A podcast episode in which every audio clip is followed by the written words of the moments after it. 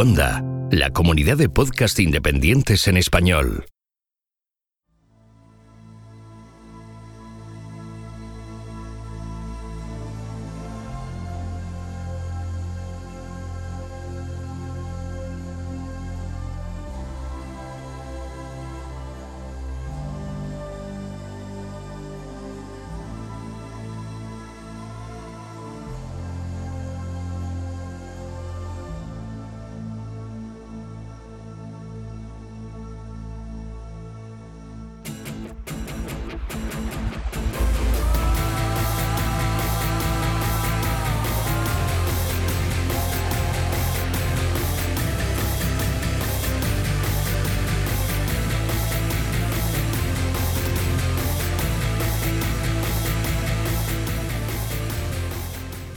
Esto es Istocast, no es Esparta, pero casi. No es Irak, no es Fort Bragg, no es Afganistán, pero de todos esos sitios vamos a hablar porque vamos a hablar mm, de las fuerzas especiales, de operaciones especiales de Estados Unidos contra Al Qaeda, en concreto contra Al Qaeda.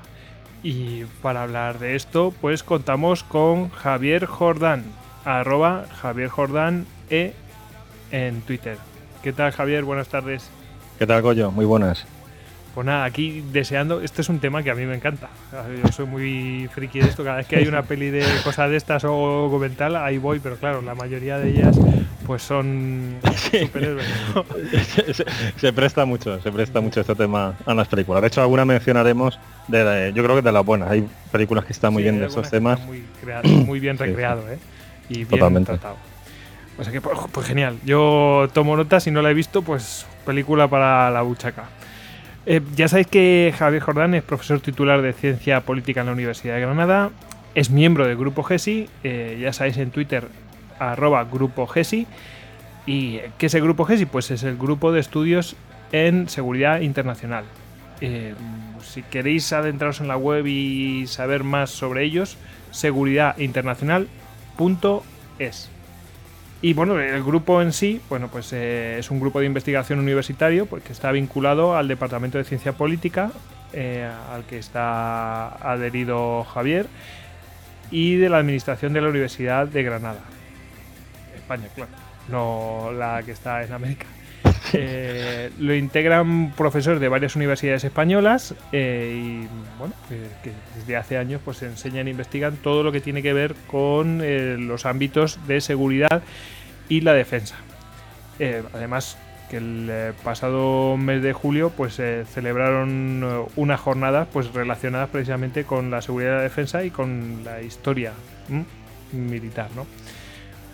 Bueno, mm, también está especializado, eh, bueno, está especializado Javier en estrategia, política de defensa y estudios militares y yo añado que también está especializado en tecnología militar, mm, como demostró en el Listocast 101 de drones. Mm, ha participado con nosotros también en el archiconocido y afamado podcast eh, número 86, Histocast número 86 sobre yihadismo que bueno, que mm, para que no lo sepa, pues es el más escuchado de todos los que tenemos mm, eh, que hemos grabado nosotros y por algo será, ¿no?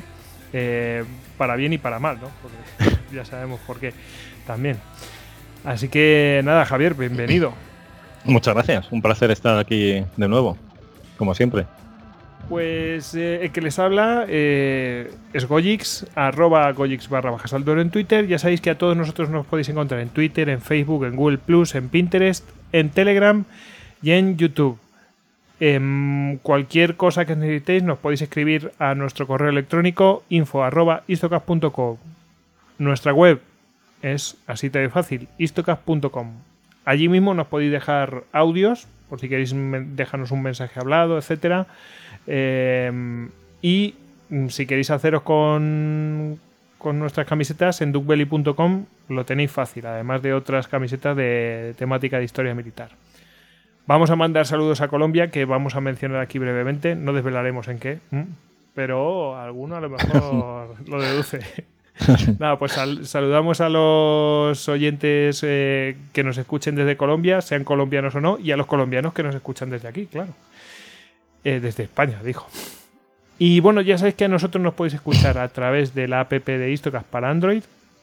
Y si tenéis en otros eh, en otras plataformas, bueno, pues tenéis la aplicación tanto de iTunes como para Apple como como Evox también. Y si tenéis Windows Phone, pues en Evox os vale.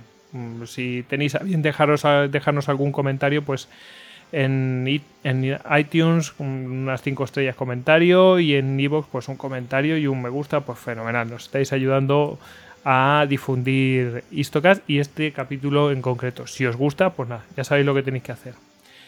Y si encima, bueno, pues eh, queréis colaborar con nosotros eh, económicamente, pues podéis hacer un mecenas tanto en Patreon como en Evox, eh, donde podréis disfrutar pues de los audios que tenemos especiales sobre esas batallas que se dan en películas y en series donde bueno, comentamos un poco los paralelismos que, ha habido con la historia.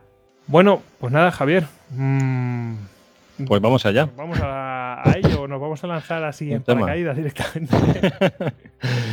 Perfecto. Pues mira, si te parece, yo había pensado que, empezamos, empezábamos por una perspectiva más amplia que inicialmente puede parecer que nos alejamos un poco del tema, pero yo creo que, que va a ayudar a que entendamos mucho mejor la relevancia estratégica que supone eh, el empleo de, este tipo de fuerzas en la lucha contra Al Qaeda y contra otros grupos yihadistas de, que, emplean o bien la insurgencia en escenarios de conflicto armado, de fractura estatal, como por ejemplo puede ser Siria o Irak a día de hoy, o el, terrorismo, o sea, grupos con capacidad de, proyectar esa violencia pues mucho más allá del lugar donde están refugiados eh, contra sociedades avanzadas como puede ser, por ejemplo, pues las europeas o en particular, por ejemplo, el Reino Unido, que antes del verano ha sufrido varios atentados terroristas. Entonces, esa, perspectiva estratégica, eh, o sea, más, ya digo, más amplia que quiero dar, también creo que puede ayudar a entender a este fenómeno que, es muy familiar por el cine, porque se ha puesto, es muy de moda, es un tema que aparece en, en películas de la última década, o sea, películas bélicas, y que tiene cierta espectacularidad, es, eh, bueno, pues singular este tipo de fuerza, siempre lo que es de élite llama, llama la atención. Y, yo creo que aquí podemos trascender lo anecdótico para ver eso, la, realmente qué, supone eh, el empleo de este tipo de fuerzas en la lucha contra el terrorismo y, eh, qué encaje estratégico tiene dentro de la política más general de, Estados Unidos, de la política de defensa. Entonces, para empezar, si, te parece, eh, podríamos decir que, el empleo de estas fuerzas de operaciones especiales en la lucha contra Al Qaeda supone una innovación militar, una innovación en el sentido de un cambio, un cambio en el modo de emplear la fuerza militar, no una innovación solamente en términos eh, tecnológicos de, de I D, al que estamos más acostumbrados, sino un cambio doctrinal, un cambio orgánico, también eh, supone nuevos materiales en algunas ocasiones, eh, y eso pues supone un incremento eh, en la capacidad militar. La verdad es que los oyentes de esto acá estamos acostumbrados a esta cuestión del cambio. O sea, en muchos, en muchos otros programas, especialmente los que, los que tratan sobre la Segunda Guerra Mundial, se ve eh, los cambios que se produjeron en el contexto de, aquel, de aquel conflicto bélico. Totalmente. O sea, por ejemplo, el, pues el histocast de, de la batalla de Francia con, con Javier Benamendi se ve claramente que el ejército francés, además como ellos lo reconocen, están librando una guerra de 1918 y los alemanes una mucho más avanzada. Ahí ha habido un cambio. Pues eh, en este caso, lo que vamos a ver eh, hoy también es un cambio de otro tipo, con otras características, pero es una innovación militar también de, gran calado. Bien, eso como, como entradilla. Eh, y, siguiendo un poco con esta teoría y ya mm, tocando más terreno, todavía no operaciones especiales, pero ya acercándonos al país en cuestión, a Estados Unidos, eh, antes del 11, unas dos décadas antes, o sea, ya en los años 80, años 90, eh, hay una corriente de opinión en el ámbito de los estudios estratégicos, tanto por parte de militares como de analistas civiles, sobre eh, lo que se llamó la, revolución en los asuntos militares. O sea, la percepción de que estaban, produciendo eh, grandes avances tecnológicos que se iban acompañados de cambios al mismo tiempo doctrinales, que eso es, esencial para que haya una auténtica innovación, eso como resultado, como resultado iba a dar lugar un incremento en la capacidad militar de Estados Unidos. Eh, ser eh, capaz de estar por encima de otros eh, rivales estratégicos. En los años 80 ese rival es el bloque soviético. De hecho, la mayor parte de las tecnologías que se desarrollan en aquellos años, o que, mejor dicho, ya cristalizan porque las inversiones venían de décadas anteriores, están dirigidas contra la Unión Soviética y buena parte de ellas además para lo que se llamó la doctrina de la batalla aeroterrestre, eh, pensada para un eventual eh, conflicto convencional en Europa Occidental, pues todo ese tipo de tecnologías empiezan ya a, madurar, a llegar a los arsenales militares, o sea, dejan la, mesa de diseño y la planta de producción para integrarse en las unidades y eh, surge esa cuestión. Dice, bueno, este equipo es mm, mm, capaz de hacer cosas muy diferentes si somos al mismo tiempo lo suficientemente creativos como para desarrollar doctrinas que permitan sacar el máximo rendimiento, esto puede permitir que con menos números seamos capaces de imponernos en un futuro campo de batalla contra los soviéticos. Bien, eso tiene lugar en los años 80 y podríamos decir que hay tres grandes eh, conjuntos de eh, tecnologías que, impulsan esta reflexión sobre una eventual revolución en, los asuntos militares. unos, son tecnologías eh, de inteligencia, porque eh, lo que se busca especialmente en ese concepto de la batalla aeroterrestre es saber qué está pasando 200 millas más allá del de, de, la línea de frente, o sea, saber dónde están los centros de mando, los centros logísticos, las rutas de transporte del enemigo, y ser capaz de operar contra, eh, contra, dichas, eh, contra dichos objetivos con armas de precisión. Este sería el segundo conjunto de, de innovaciones tecnológicas, en primer lugar inteligencia, en segundo lugar armas de precisión, pues las... Hablamos, hablamos de Tomahawk, misiles guiados y cosas de estas. Exactamente, misiles de crucero, bombas guiadas por láser, que ya se emplearon en bastante número importante, menos de que, o, mejor dicho, mucho más de lo que de lo que solemos pensar en Vietnam, que hubo un, número... Señor, el puente de dragones, eh, me acuerdo así brevemente que, no lo conseguían Exactamente. Y con,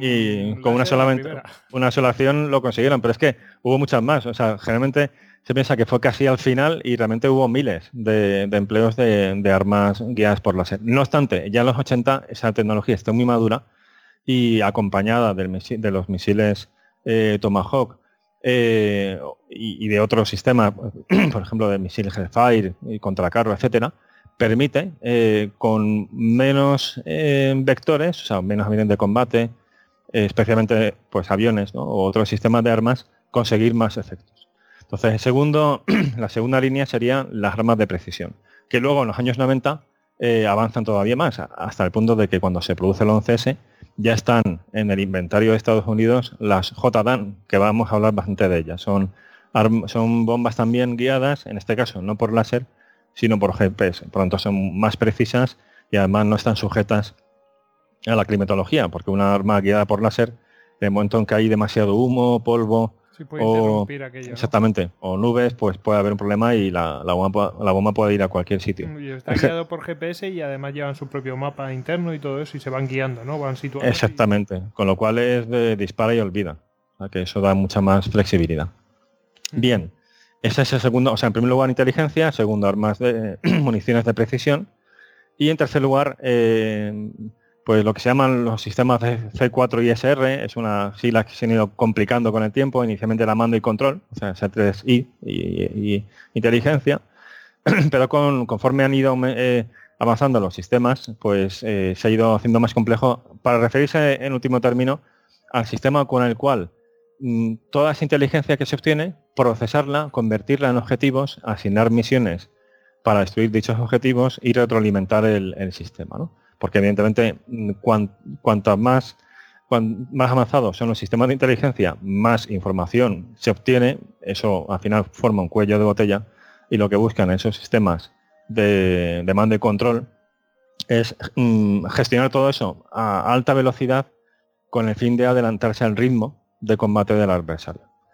Bien, esos son los tres eh, principios que podríamos decir muy basados en este caso en la tecnología que dan lugar a este debate si estamos ante una revolución en los asuntos militares. Insisto que para que haya una auténtica innovación militar y mucho más una revolución, tiene que haber también cambios en la doctrina, o sea, en los manuales, en el modo de operar la fuerza y en la orgánica, o sea, en cómo se eh, organizan las unidades para sacar el máximo rendimiento de esa ventaja tecnológica. Bueno, pues si nos vamos a un ejemplo de la Segunda Guerra Mundial que comentábamos hace un momento, eso lo vimos claramente en el caso de, la Wehrmacht con los carros de combate y el empleo de armas combinadas y bueno, aunque tenían menos carros de combate que los aliados, con una doctrina mejor, una orgánica mejor, son capaces de imponerse a, sus rivales.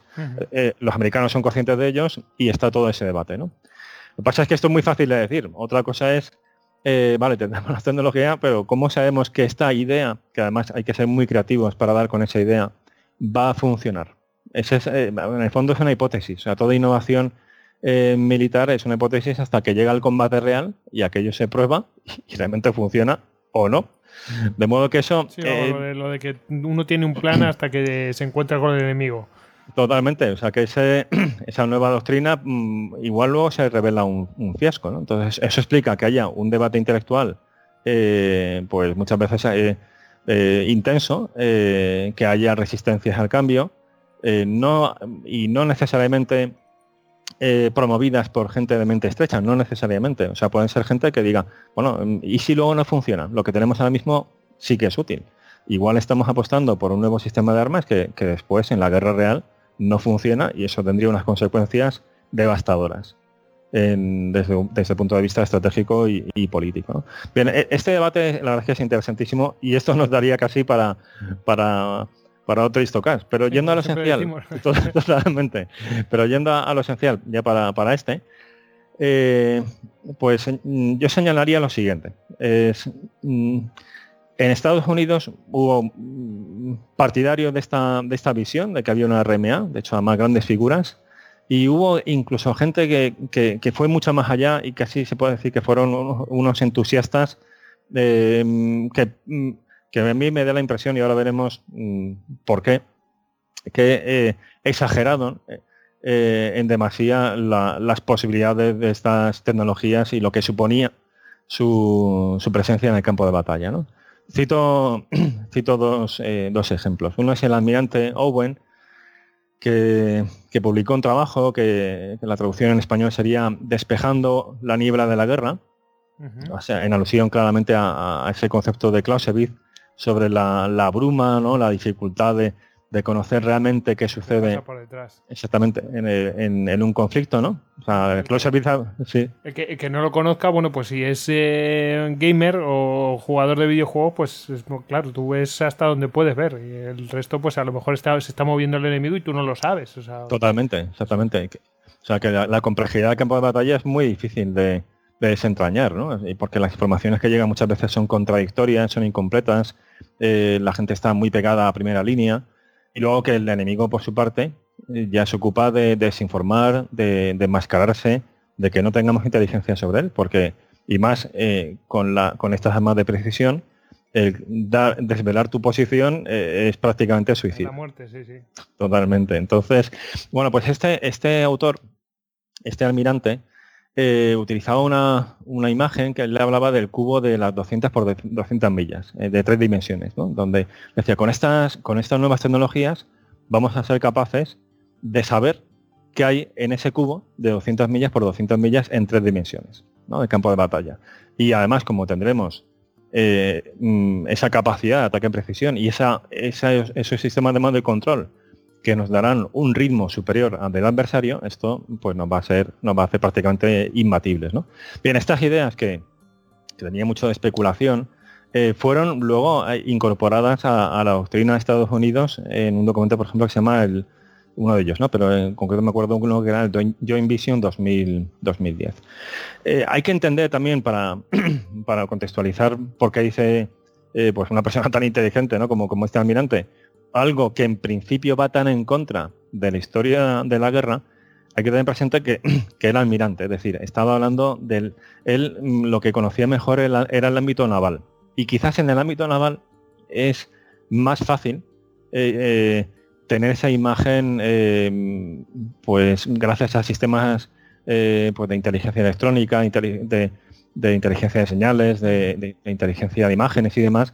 Quizás han estado más pendientes de ese tipo de cosas por el desarrollo de cómo es cómo era la guerra naval, ¿no? Exactamente. o sea, al enemigo y liquidarlo sin que el otro se entere. Sí, o sea, que si tienes un buen radar, pues es que es muy difícil esconderse de un radar en el mar o en el mar. O como pasaba con Estados Unidos, con el sistema SOSUS, pues de, escuchar a, los submarinos eh, soviéticos a, cientos de millas de distancia, ¿no? gracias a que el sonido se, transmite mucho mejor, con todo el sistema que ellos tenían de sonoboya. Es decir, en el mar, mm, donde hay menos obstáculos, eh, es más difícil esconderse, y aún así, relativamente.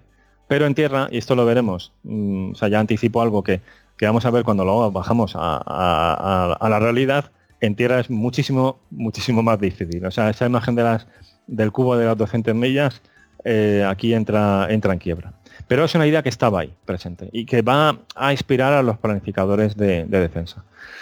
Luego, eh, otro, otro concepto que se puso mm, de moda, y aquí es otro autor que se llama Zebrowski, eh, era el concepto de la guerra, es el Network Centric Warfare, o sea, el modo de hacer la guerra en torno a la red, podríamos traducir. Este concepto al final lo que habla es de una digitalización del campo de batalla donde los diversos componentes de la propia fuerza, gracias a todos esos sistemas que antes he comentado, pueden tener una imagen en tiempo real de dónde están sus unidades y la del enemigo. Y el hecho de compartir esa, esa imagen completa, pues les da, una ventaja, eh, una superioridad de información que se traduce también en ventaja de, combate. Algo de esto, mm, de hecho, se está implementando ya, ¿no? y están los sistemas de, gestión del campo de batalla, donde pues las, eh, unidades, incluso unidades de, primera línea, de, pues de, infantería motorizada, o sea, en el Humvee llevan una, una, pantalla donde se ven el resto de unidades de, o sea, del resto de, vehículos de la propia unidad avanzando sobre el territorio. Y bueno y eso ciertamente como si da desplegadas no o sea como si fuera un videojuego como si fuera un videojuego. exactamente. Y eso eh, en la práctica da una ventaja sustancial. Porque todos tenemos eh, la, bueno, la típica imagen de las, de las películas de, guerra bien hechas, aunque sea muy anecdótico, ¿no? Pero, pero esta imagen la captan bien. Y es el caos de la batalla y la dificultad de saber dónde está cada uno, ¿no? Al menos sabes lo que tú tienes. Eh, Exactamente. lo que cuentas. Ya veremos lo de lo que, lo que tiene el enemigo o qué, pero tú sabes dónde están tus unidades y en quién te puedes apoyar. En efecto, entonces eso pues da bastante ventaja. Bien, eh, la cuestión es que mm, se tiene quizás excesiva confianza en que todos esos avances tecnológicos van a traducirse luego en una mejora sustancial mm, eh, de la capacidad de combatir. Cosa que ya digo hay que luego pues calibrar, ¿no? como, como veremos a continuación. Bien, estos son eh, los avances que se dan en la década de los 80, el debate que hay, bueno, y que continúa en los 90, el debate que también se da en aquella década. Esto se aplica eh, con éxito en la guerra del Golfo de 1991 y con un éxito eh, pues inesperado y un éxito abismal respecto a otros conflictos armados anteriores y vemos la correlación de fuerzas. Es verdad que, que Estados Unidos estaba mucho más avanzado tecnológicamente, pero el ejército de San Hussein en aquel momento era un ejército relevante. Bien, no se puede decir que aquella guerra realmente eh, fuera una prueba de una revolución en los asuntos militares porque se emplearon muchas tecnologías eh, más bien de la época industrial, más que, que, estas tecnologías que estoy comentando. O sea, se emplearon algunas de ellas, pero no a, gran escala. Es decir, el porcentaje de armas guiadas fue muy reducido en comparación con el que luego se emplearía en los conflictos de la década de los 90 o de las décadas siguientes. O sea, fue un anticipo la guerra del Golfo. a lo largo de la década de los 90, ya desaparecida eh, la amenaza soviética, esta tecnología permite que Estados Unidos y sus aliados puedan librar eh, lo que se llamó las guerras de, eh, de, cero bajas. O sea, guerras a distancia, donde se tenía esa inteligencia sobre el adversario, la capacidad de de atacar determinados objetivos con, bastante precisión y además con eh, bastante invulnerabilidad porque se hacía a mucha distancia con misiles de crucero o, a gran altura y habiendo destruido antes los sistemas antiaéreos del enemigo, en caso además de, que los tuviera. Bien, pues eso también dio bastantes alas a los mm, defensores de, esta revolución tecnológica y, también a, los, eh, especialmente a los promotores del poder aéreo, ¿no? es decir, que el poder aéreo iba a ser capaz, gracias a estas tecnologías, de alterar eh, el resultado de los conflictos con un empleo muy limitado de la fuerza y prácticamente con un empleo testimonial de las fuerzas terrestres. Bueno, este es el contexto, eh, previo al empleo de las fuerzas de operaciones especiales por parte de Estados Unidos contra Al-Qaeda. O sea, todo lo que acabo de contar es pre-11S. Hmm, ¿Cómo, ¿Cómo llega a Estados Unidos y cuál es su situación tecnológica en, sus fuerzas militares? ¿no? Exactamente. ¿Cuál es el, paradigma de, empleo de la fuerza militar? ¿no? Porque veremos que ahora mm, se va a beber mucho de esto para diseñar la campaña de Afganistán, donde las fuerzas de operaciones especiales van a tener un protagonismo enorme, pero lo van a tener gracias a que están estos conceptos y esas tecnologías detrás. O sea, por eso me he extendido eh, en algo que inicialmente puede parecer una ventana demasiado grande y que no tiene relación con el tema. Yo creo que ayuda a encajar mejor esta cuestión desde el punto de vista, pues eso, de, los cambios militares y, del sentido estratégico del empleo de la fuerza. Y aunque estuviera aislado, eso eh, está muy bien y es una información súper interesante. ¿eh? Ya te lo digo. pues gracias. la, verdad es que es un tema, es un tema muy curioso, sobre todo ver luego el lo que en ciencia política llamamos, llamamos el politics, o sea, las luchas internas dentro del estamento mm, político, militar, defendiendo estos conceptos, porque, insisto, eh, mm, no todos los que se ponen al cambio son necesariamente eh, gente mm, pues chapada en antigua o que se deja llevar por inercia. Algunos quizás sí, ¿eh? Pero otros son gente muy sensata que dice, bueno, ¿y si luego esto no funciona? Me acuerdo, por ejemplo, a Donald Rumsfeld planteándose si los grupos de combate de portaaviones si tenían ya futuro. Y, si no era mejor ir pensando en todos los conceptos, pues como buques eh, semisumergibles que, fueran cargados con cientos de misiles de crucero que permitieran la proyección de, fuerza desde el mar a la tierra, ya sin necesidad de aviones y mucho más eh, sigilosos y difíciles de destruir como sí que puede serlo un portaaviones. ¿no? Bueno, pues eso evidentemente puso nerviosa a gente de la Armada, por un lado, porque va contra lo que es el buque capital a día de hoy, pero luego también porque decían, bueno, ¿y si luego no funciona? Y nos hemos desprendido de los portaaviones porque estas capacidades militares no se improvisan en cuestión de semanas o meses. O sea, esto lleva años. Entonces ahí podemos perder una ventaja importante. ¿no? La verdad es que sí, es un tema, es un tema curioso. Pues si te parece pasamos a. Ya presentamos un poco los actores, a las fuerzas de operaciones especiales de Estados Unidos. Me parece perfecto. Genial. Pues bueno, mm, yo recomendaría, eh, si te parece, que, quien quiera profundizar en esto, mm, vaya primero a Listoca 66, donde se habla de las fuerzas de operaciones especiales, de la historia de ellas y del tipo de misiones que, que desempeñan, ¿no? porque contextualizan muy bien ya algo más concreto que, es lo que vamos a ver hoy. O sea, el marco general eh, está mejor explicado ahí y ayuda a entender dónde se insertan las que, las que vamos a comentar ahora. Pues eh, en el caso de Estados Unidos, yo voy a centrarme ya entrando en lo que vamos a ver ahora. O sea, no voy a hablar por tanto de la historia de las fuerzas de operaciones especiales y de cómo Kennedy las potencia, en fin, toda esa cuestión que ya está, ya se explicó yo muy bien allí. Yo voy a destacar dos mandos que siguen vigentes a día de hoy, o sea que todavía existen, además se ha potenciado mucho, eh, mm, que, son los que eh, organizan las Fuerzas de Operaciones Especiales de Estados Unidos eh, actualmente.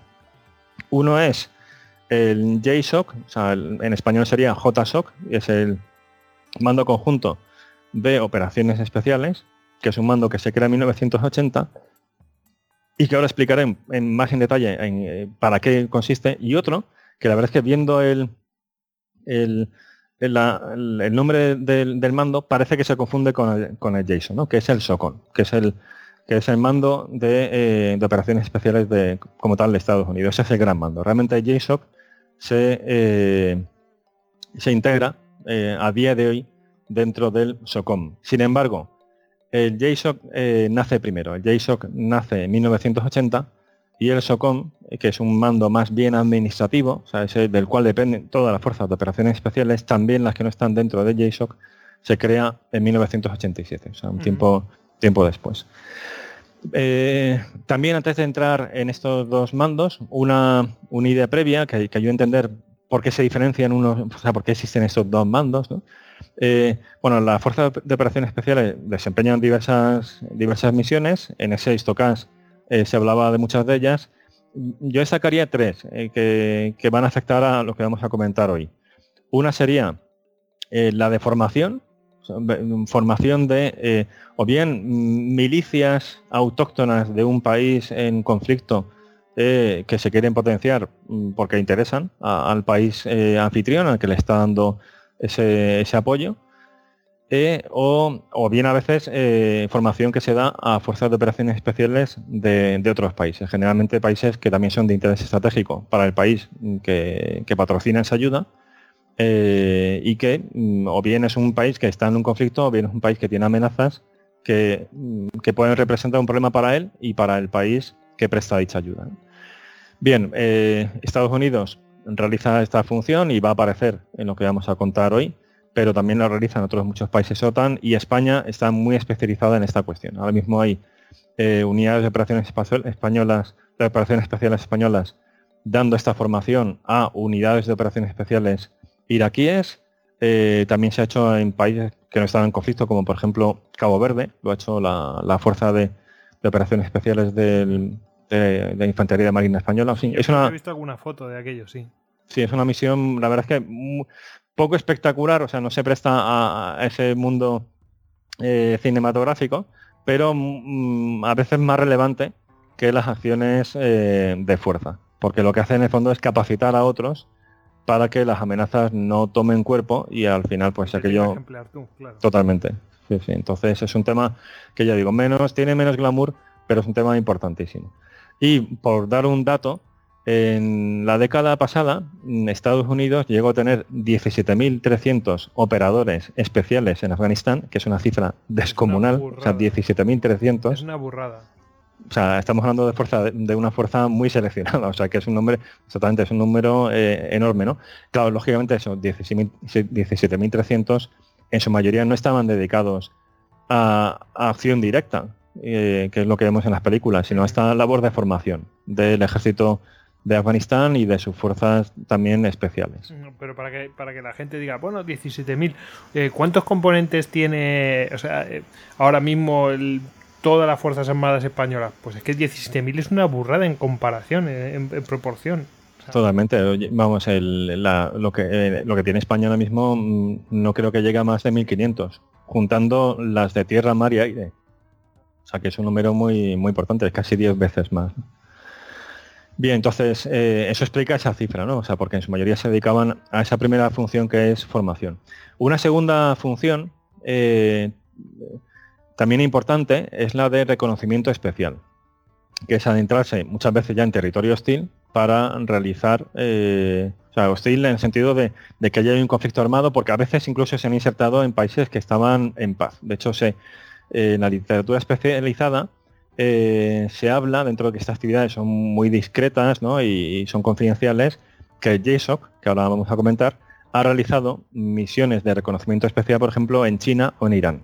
Por eso digo lo de introducirse a veces en zonas hostiles y a veces en zonas no hostiles, pero desde luego... pero desde luego que como uno... y que no pintan nada allí, ¿no? En principio. Con lo cual mm, son acciones muy, muy selectas, de enorme discreción y, terriblemente sensibles desde el punto de vista político.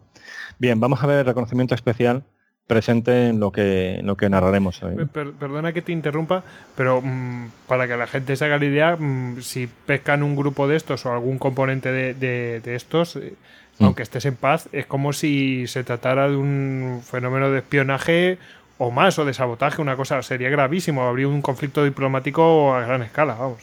Totalmente, sí, sí, o sea, sería un, en efecto un conflicto diplomático. Van con uniforme, con lo cual no se le podría acusar de espías, pero no están en conflicto, desde luego sería, eh, ilegal y en fin, es, sería muy, muy problemático.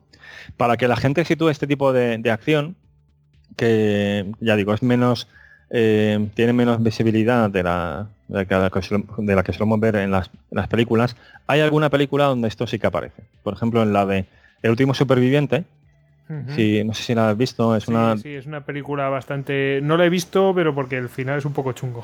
Exactamente, sí, es esta recoge un episodio real que del año 2006 de un pues una unidad de reconocimiento especial que va a buscar a un objetivo, no a actuar contra él, sino que ellos van a localizarlo, a decir, está aquí, está en ese pueblo, luego se puede llevar a cabo otra acción ya directa que, eh, acabe con esta persona o la capture, ¿no? Pero ellos están ayudando esa, esa inteligencia a, distancia y en una zona muy sensible.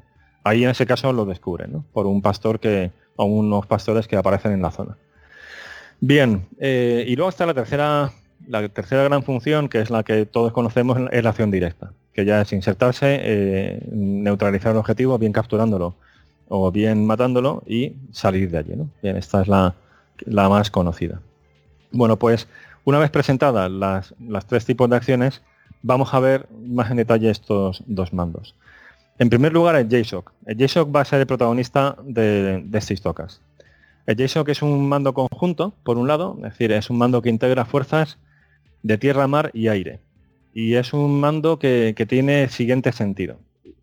Eh, generalmente estos cambios que, comentaba al principio del podcast, eh, esos grandes cambios, suelen tener eh, un origen en el entorno estratégico, es decir, surge una nueva necesidad de seguridad y para responder a ella la organización militar se adapta, cambia. ¿no? Bien, pues el JSOC surge como consecuencia de, un nuevo entorno de seguridad donde hay problemas de eh, secuestro de, rehenes, hay terrorismo, en fin, hay amenazas que ya existían en las décadas anteriores, pero que en los años 70-80 tienen un relieve, mayor, particularmente los 70, que es el, son los años previos al nacimiento del JSOC. Y otras veces, y esto también se cumple en el, en el caso del JSOC, las innovaciones militares eh, se inician por un desastre, es decir, algo se hace terriblemente mal y la organización toma conciencia de que hay que aprender para la siguiente elección. En este, exactamente, pues eso es. En este caso, eh, ese, ese componente conjunto de tierra, mar y aire tiene su origen en el desastre de la operación Garra de Águila, que es el intento de rescatar a los rehenes eh, de, Estados Unidos, exactamente, en Irán, que sale mal por, porque eran unidades de operaciones especiales que se, se, integran para una operación conjunta cuando no tenían eh, experiencia conjunta. Es decir, la Delta Force, que es tierra, no trabajaba con, aire ni con la Armada. Y, estaban tanto aire, Armada y tierra juntos y por lo tanto tenían canales de comunicación eh, no bien engrasados y un sistema de mando tampoco del todo bien bien dispuesto, ¿no? Bien, eso lleva a, entre otros factores, también está ahí de nuevo la, la niebla de, la guerra y la fricción, que es otro concepto que utiliza Clausewitz, que la fricción alude a la dificultad que, supone llevar a cabo cualquier acción en, una situación de, real, ¿no? De, conflicto donde todas las cosas se complican. Y un poco la ley de Murphy, pero en, un contexto bélico. Bien, pues eh, Eagle, o sea, Cloud, que es la, operación Guerra de Águila, es un desastre, es una, una, situación muy embarazosa para, para la administración Carter y eh, lleva a que el ejército de Estados Unidos, o mejor dicho, las Fuerzas Armadas en su conjunto, eh, creen un nuevo mando, este mando conjunto, para integrar eh, en el entrenamiento, en el sistema de, mando y control, que, sea algo realmente bien engrasado para futuras operaciones. Y así es como nace el JSOC. ¿Quién compone JSOC? Bueno, como es una unidad para acciones eh, muy puntuales, y esto es lo que diferencia el JSOC de, otro tipo de, fuerzas de operaciones especiales, eh, se, procura que, esté lo, mejor de lo mejor. ¿no? Eh, suena así muy, muy pero, realmente hay una selección para que estén unidades auténticamente de élite dentro del mundo de las operaciones especiales donde ya los procesos de selección son mucho más exigentes. Entonces, por parte de, del USARMI está la Delta Force, por parte de la Armada está una unidad especial dentro de, los SEALs, que es el famoso SEAL Team 6, que, todos conocemos después de la operación contra Bin Laden. Mm, que tiene ahora otro nombre, lo bautizaron de otra manera, no me acuerdo. Eso es algo muy habitual, porque realmente SEAL Team 6 eso es un apelativo. el nombre que tenía originalmente era es el... Eh, lo podríamos traducir. Sí, Sí, lo podemos traducir como Grupo de Desarrollo de Modo Hacer la Guerra Naval Especial. Es un número, un nombre Eh, eh, a propósito farragoso y que además no quiere decir nada, como una medida de contrainteligencia, para que los soviéticos no supieran realmente eso de, de qué iba, ¿no? De hecho, también el operativo de SEAL Team 6 no es que hubiera un SEAL Team 1, ¿no? Sino que era disfrazar el número de unidades. Eso, eso es muy habitual. De hecho, cuando estos temas se estudian, es un auténtico lío y siguiendo los cambios de nombres de las Task Force que se crean para determinadas operaciones. Luego, luego también lo mencionaré. Bien, pues el, por parte de, del USARMI está la Delta Force, por parte de la Armada está el SEAL Team 6 y por parte del área, de la Fuerza Aérea, está el 24, 24 Escuadrón Táctico Especial, que son controladores eh, aéreos. Lo que hacen es guiar a las unidades, a la Fuerza Aérea para que ataque determinados objetivos. O sea, llevar todo lo que es el componente aéreo, de, o sea, el, mm, de guía aérea o algo la comunicación con, con, los sistemas aéreos, también las comunicaciones en el marco de una determinada operación. Luego hay también eh, de forma permanente escritas unidades de apoyo y de inteligencia, pero luego veremos que, en aquellos años eran mínimas, o sea, no, tenía, en el sentido no tenía una, gran capacidad. El JSOC en buena medida dependía de la inteligencia que le daban las unidades que estaban en la zona de operaciones, en, el mando que fuera. O sea, Estados Unidos divide sus fuerzas a nivel mundial en diversos mandos regionales. El más conocido a día de hoy es el mando central, que es el que abarca Oriente Medio y, Asia Central. Bien, pues entonces bien dependían de la inteligencia que le daba el mando eh, conjunto de aquella, de aquella zona, eh, o de la inteligencia incluso que le, le daba la CIA si era una operación muy concreta contra un narcotraficante, un terrorista, contra un objetivo de alto valor.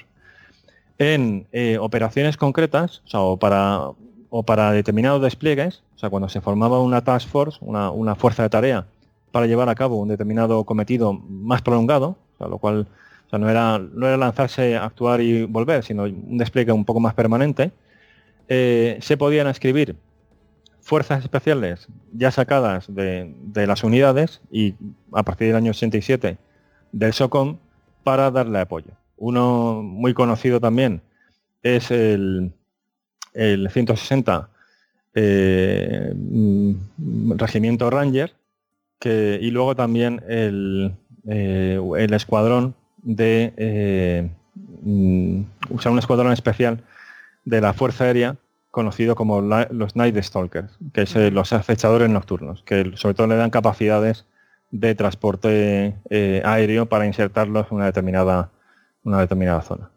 Donde se ve, vamos, un ejemplo que, todos conocemos, donde se ve muy bien este despliegue, es en la película Balajo Derribado, que es un caso histórico real y que las unidades que, que aparecen en la película son las que realmente estuvieron allí operando sobre el terreno. Ahí hubo una task force, de hecho se desplegó, eh, que en ese momento era el, general al mando de la JSOC, el, el, general Garrison, y estaban presentes todos estos.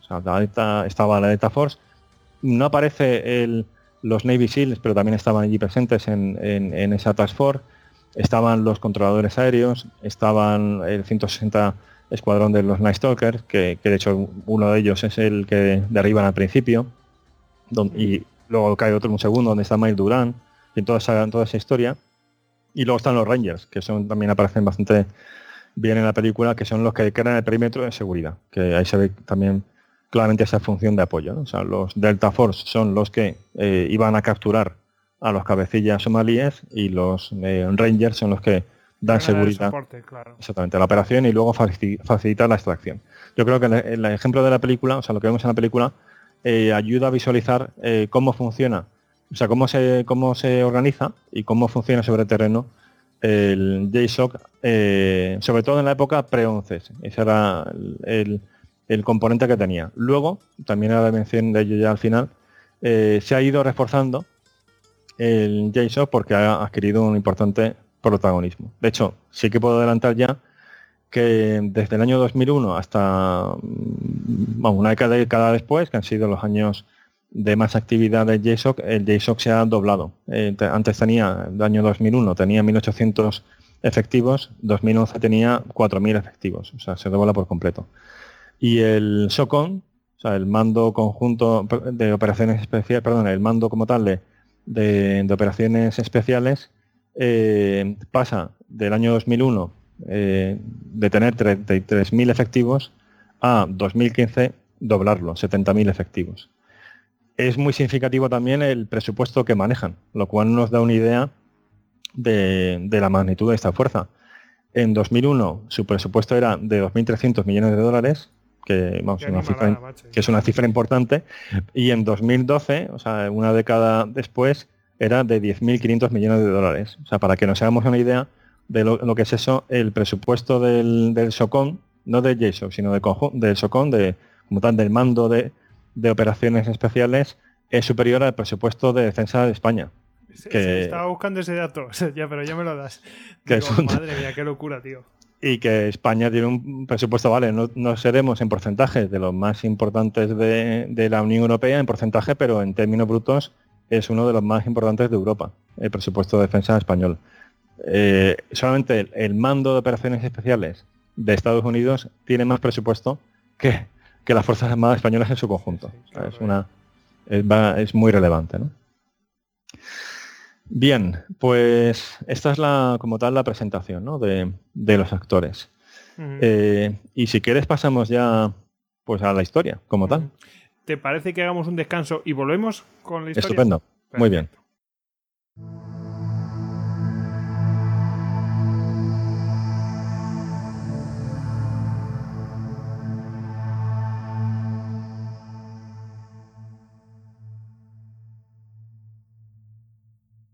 Puedes encontrar más capítulos de Histocast en cuonda.com. Y además descubrirás El Valle de los Cercos, un podcast que habla de latinos que triunfan o no en Silicon Valley. Bienvenido a El Valle de los Tercos, el podcast que te trae desde Silicon Valley a los latinos que se suman a la revolución digital. Argentinos, colombianos, chilenos, mexicanos, españoles, todos tienen una cosa en común. Que no puedes decir todos son blancos, todos son hombres, todos son ricos, todos son pobres, todos son... Aquí el común denominador que yo veo es que son tercos.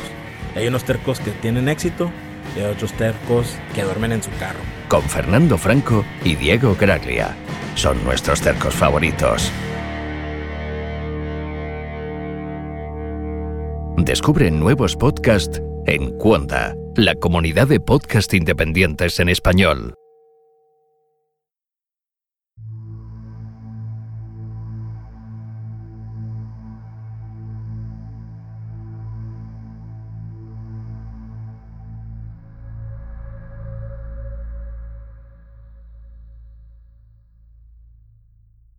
Bueno, ya estamos de vuelta de la pausa y bueno, ya nos íbamos a meter en la propia historia, como decía Javier Jordán. Así que bueno, Javier, eh, vamos con ello. Vamos allá. Bien, pues hemos distinguido entre el mando de operaciones especiales como tal de Estados Unidos, o sea, el SOCON, y el JSOC. Mm, prácticamente todo lo que voy a contar eh, a partir de ahora, eh, mm, a ver, va a conjugar ambos. Inicialmente voy a hablar más del SOCON, pero luego habrá un momento, ya lo, anunciaré, que será mm, básicamente el JSON. Estableceré la, línea claramente. Bien, pues vamos allá con, Afganistán. Entonces, eh, nada más producirse los atentados contra las Torres Gemelas, Estados Unidos se encuentra con que tiene que hacer algo, se tiene que, responder. Se, identifica cuál es el origen de la amenaza, o sea, que es, eh, claramente la red Al-Qaeda, que como vimos en el listocast de, yihadismo, eh, en sí mismo no es una sorpresa estratégica para Estados Unidos, es una sorpresa táctica. Evidentemente nadie sabía que se iba a producir el 11S de ese modo. Pero sí se conocía la evolución de Al-Qaeda y ya esto ya se había bombardeado eh, Afganistán en 1998, en represalia contra eh, otros atentados de Al-Qaeda, concretamente los de agosto de, de aquel año de 1988 en perdón, 1998 contra las embajadas de Kenia y Tanzania. Exactamente. Bien, en aquel momento, y entonces ya enlazo con, con Afganistán 2001, en 1998 ya se plantea el emplear fuerzas de operaciones especiales contra eh, Al-Qaeda. Y se vuelve a plantear mm, dos años después, en 2000, cuando Al-Qaeda vuelve a atentar contra un destructor de Estados Unidos en, en Yemen. En ambos casos se acaba desechando porque mm, se ven demasiados riesgos en esa, en esa operación y pesa mucho, pesa mucho la experiencia de Hawk de rival. vale, estos son fuerzas de élite, eh, desde el punto de vista de materiales y entrenamiento, pues no tienen eh, rival, totalmente, pero eh, luego pues está la fricción en el escenario, se operan muy lejos, pueden pasar muchas cosas mal y además para, para todos esos planes de contingencia al final hay que hacer un despliegue de una fuerza de reacción rápida, fin de apoyos, por si la cosa se complica, que, al final pues ya da, eh, unas magnitudes prácticamente de, de, una invasión de Afganistán, ¿no? O sea, eh, son unos números que, se van, ¿no? Y además pesa mucho, ya digo, eh, la experiencia de Blajo de rival. O sea, Con toda lógica, vamos. O sea, que, que sobre el papel las cosas pues cuadran, pero cuando se lleva a cabo la operación las cosas se pueden complicar muy mucho. Bien, estos mm, obstáculos desaparecen tras el 11S porque el, impacto que tiene eh, político es eh, moral y demás es enorme y entonces ahí se están dispuestos a asumir más riesgos. Eh, se piden planes al Pentágono, no obstante, de bueno, ¿qué, ofrecéis? O sea, ¿qué, podemos hacer para destruir Al Qaeda? Y los planes iniciales del Pentágono no, no hablan tanto de operaciones especiales como una de una, de una operación convencional, o sea, con fuerzas de, vamos, convencionales, hablamos de brigadas, o sea, un despliegue de decenas de miles de, efectivos. El problema que esto tiene es que requiere mucho tiempo. Afganistán es un país que no tiene acceso al mar, eh, que está en la antigua esfera de influencia soviética, que el régimen pakistaní hasta ese momento le está apoyando. En fin, un país complicado, un despliegue así no iba a ser en absoluto sencillo. Aparte de la, de la parte logística para mantener todos esos en el terreno. Totalmente. Y luego estaba además la historia. Es decir, bueno, mm, ir a invadir Afganistán es una experiencia muy amarga para los soviéticos. ¿Cómo nos ha ido, cómo les ha ido a otros aquí? Totalmente. O sea, hace no tanto que, los soviéticos estuvieron allí subiendo, vamos nosotros a adentrarnos en eso, cuando además precisamente eh, igual es lo que quiera que hagamos Al Qaeda. Igual esto es una provocación para que vayamos allí y, aquello se convierta en la tumba. De, los imperios. Entonces es algo que también planea sobre ese diseño de la operación. Bien, entonces el Pentágono plantea una operación convencional que es lenta, es arriesgada y además se parece mucho a la, a la mala experiencia de los soviéticos. Y por su parte, la CIA, o sea, no, no los militares como tal, la CIA, que estaba acostumbrada a trabajar con el JSOC, o sea que realmente las operaciones de JSOC antes del 11S mm, son confidenciales y se sabe muy poco sobre ellas. O sea, la, la más conocida, porque es así que tuvo eh, visibilidad en la prensa y luego por, porque salió mal y en fin, la que conocemos de Somalia, pues eh, todos los detalles están ahí. Pero luego hubo diversas operaciones mm, más discretas, por ejemplo en la invasión de Granada, estuvieron presentes, en la de Panamá también, también en la búsqueda y muerte de, Pablo Escobar en Colombia. También hubo allí un despliegue de, de Eso en la, en la serie de Narcos no aparece, pero en la eh, novela de Mark Bowden, que es el mismo autor de Brajo Derribado, la, ahí se le da mucho más eh, relieve a la, a la labor de. En la, como en la en esas las zonas que conocemos, claro. Eh, en otras, pues es que no conviene ni que salgan porque, claro, a lo mejor es eh, infringir legalidades y de todo, vamos. Exactamente. De hecho, eh, antes del 11S, aunque era conocido por todos, pero la propia existencia de la Delta Force se quería llevar con mucha discreción. hay un documental que se llama La verdadera historia de Brajo derribado, que está muy bien porque cuenta con, con testimonios de los protagonistas cómo fue la batalla de Mogadiscio y recuerdo que a uno de los que entrevistan le preguntan sobre la Delta Force y dice, bueno, de este tema mm, no puedo decir mucho porque me puedo meter en problemas. O sea, porque legalmente, en efecto, eh, se puede infringir la ley porque en, principio era confidencial, aunque en ese momento ya todo el mundo sabía de su existencia. No obstante, las operaciones en detalle eh, son algo que, que se ha ido filtrando de forma incompleta y no tenemos un mapa eh, real de, qué es lo que hizo antes del 11. Quizás dentro de 70 años pues desclasifiquen cosas. Exactamente, sí. Pues, eh, a ver, ¿por dónde, por dónde íbamos? Sí, entonces la CIA. La, CIA es la que propone un plan alternativo del Pentágono de ese despliegue convencional Y lo hace, ya digo, porque la CIA estaba acostumbrada a trabajar con el JSOC. La CIA tiene también sus unidades paramilitares, que muchas veces además están compuestas por eh, contratistas antiguos miembros de las Fuerzas de Operaciones Especiales de Estados Unidos. Por ejemplo, aquí, eh, si, alguien ha visto la película de 13 horas de Benghazi, o sea, del episodio de Benghazi, los protagonistas son contratistas de la CIA, antiguos miembros de operaciones especiales que están dando seguridad. En ese caso, eh, son, podemos decir, pues el, despliegue de seguridad de esa base de la CIA. Pero en otras ocasiones la CIA les contrataba para llevar a cabo acciones ya concretas. Y en otras acudía propiamente al JSOC para actuar. Es que era una operación conjunta de ambos. Una de ellas, aunque sea adelantar, adelantarme un poco, es la propia operación contra Bin Laden. La, operación contra Bin Laden en mayo del 2011 eh, técnicamente no es una operación militar del Pentágono, es una operación encubierta de la CIA, porque se realiza en un país con el que no se está en guerra, que es Pakistán.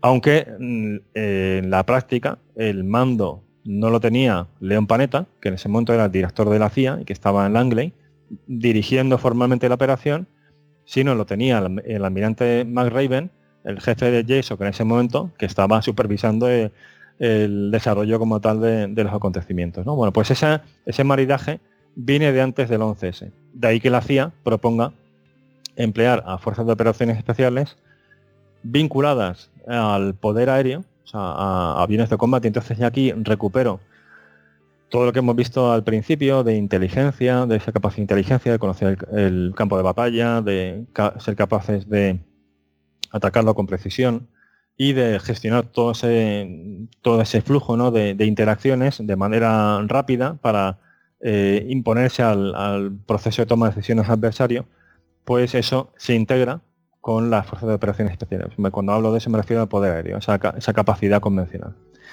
Bueno, eso es lo que, se, lo que se ofrece y la Casa Blanca opta por la propuesta de la CIA.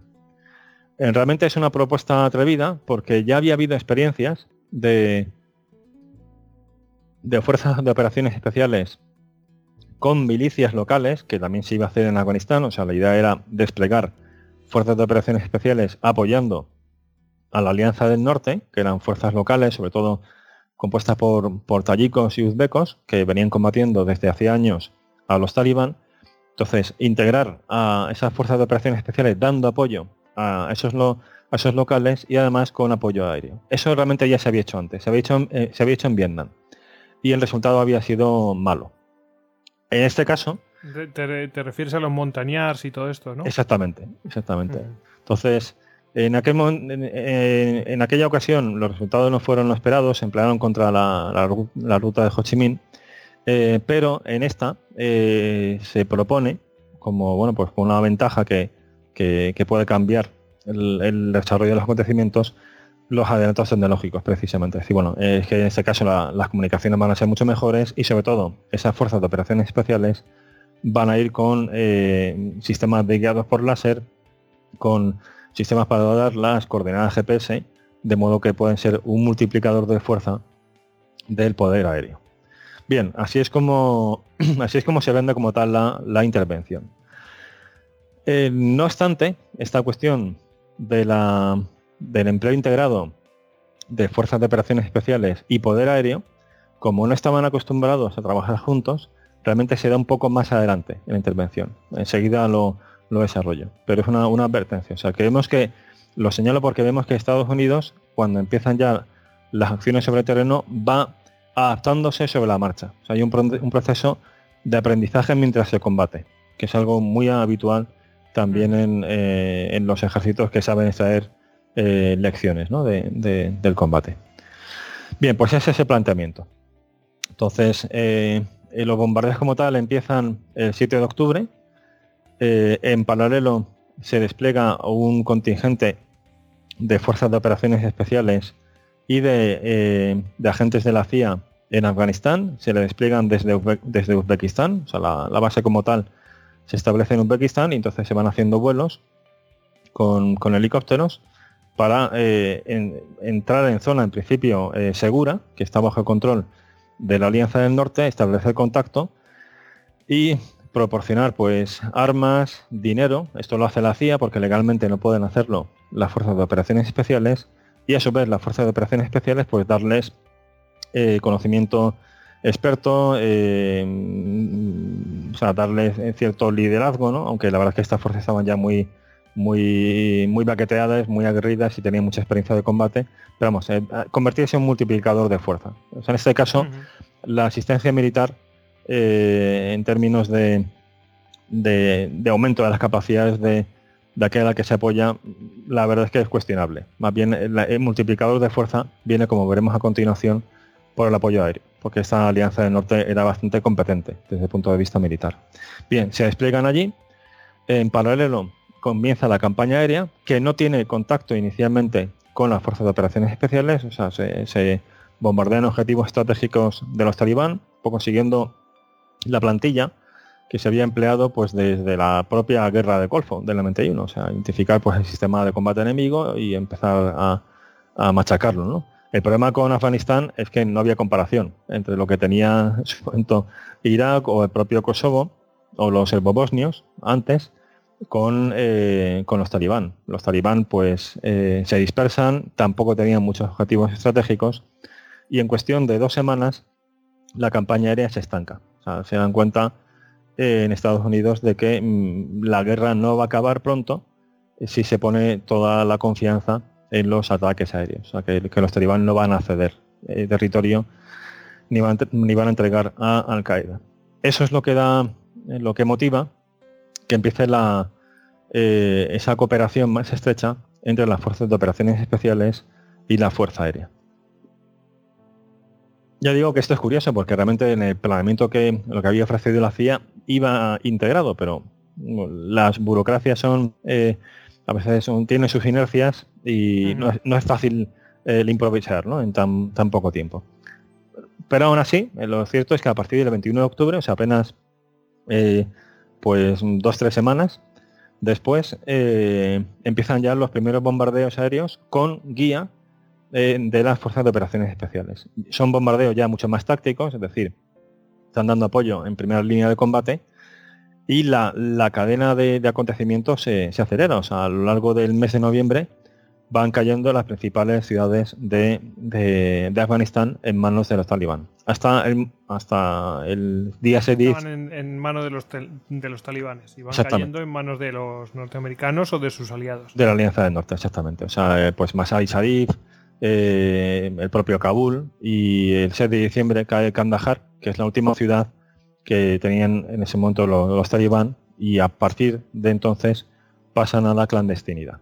O sea que e, desde ese punto de vista lo que se llamó el modelo Afganistán, que es emplear una fuerza terrestre de baja firma, o sea, operaciones especiales, dando apoyo a fuerzas eh, locales que son las que hacen el trabajo más duro de saltar las posiciones enemigas pero con el multiplicador de fuerza de, bombardeo de precisión, pues mm, consigue mm, desalojar un régimen que había sido eh, un hueso duro de roer para la Alianza del Norte durante años y, eh, aunque hasta ahora lo ponemos entre paréntesis, en principio ofrece una victoria que los soviéticos no habían conseguido en cuestión de años. Ya digo que esto hay que ponerlo muy en paréntesis porque las tornas cambian radicalmente a partir de 2006 y a día de hoy la situación se ha revertido y gran parte del país, casi la mitad del país, está ahora en manos de los talibán y la situación ha cambiado. ¿no? Pero el régimen como tal es desalojado, o sea, eso sí, sí que lo consigue. Hay que decir también, y, esto es un, pero importante de cara a exportar este modelo a, otros escenarios, mm, por ejemplo, este modelo mm, en parte se está empleando a día de hoy en Siria y en especialmente en Irak contra, contra el Daesh. Se está empleando en Siria para retomar en Raqqa y se ha empleado en Irak para retomar eh, Mosul, que es apoyar a fuerzas locales con eh, fuerzas de operaciones especiales propias, es decir, de Estados Unidos, integradas y con apoyos eh, aéreos de precisión. Entonces, esto funciona siempre que, uno, los aliados locales sean competentes, o sea, son fuerzas, sean fuerzas muy capaces y con, con voluntad de lucha, por un lado, y luego capacidad como tal militar de tomar posiciones fuertemente defendidas. Y luego porque, eh, o sea, también funcionó Inicialmente porque los, eh, las primeras eh, posiciones talibán que cayeron en manos de la Alianza del Norte eran unidades más bien de segunda fila, o sea, no eran eh, las fuerzas más entrenadas, especialmente no eran fuerzas de Al-Qaeda, que eran voluntarios árabes, gente ya mucho más aguerrida, con mucha más experiencia, con lo cual al principio pues son muy son, son posiciones que estaban mal, mal camufladas, que a, kilómetros de distancia, de hecho en los primeros enfrentamientos a 8 kilómetros de distancia, ya las unidades de operaciones especiales americanas son capaces de identificarlos y bombardearlos. Conforme va avanzando el conflicto, eh, cuesta más, incluso en algunos casos no se aprecia la posición defensiva hasta 150 metros.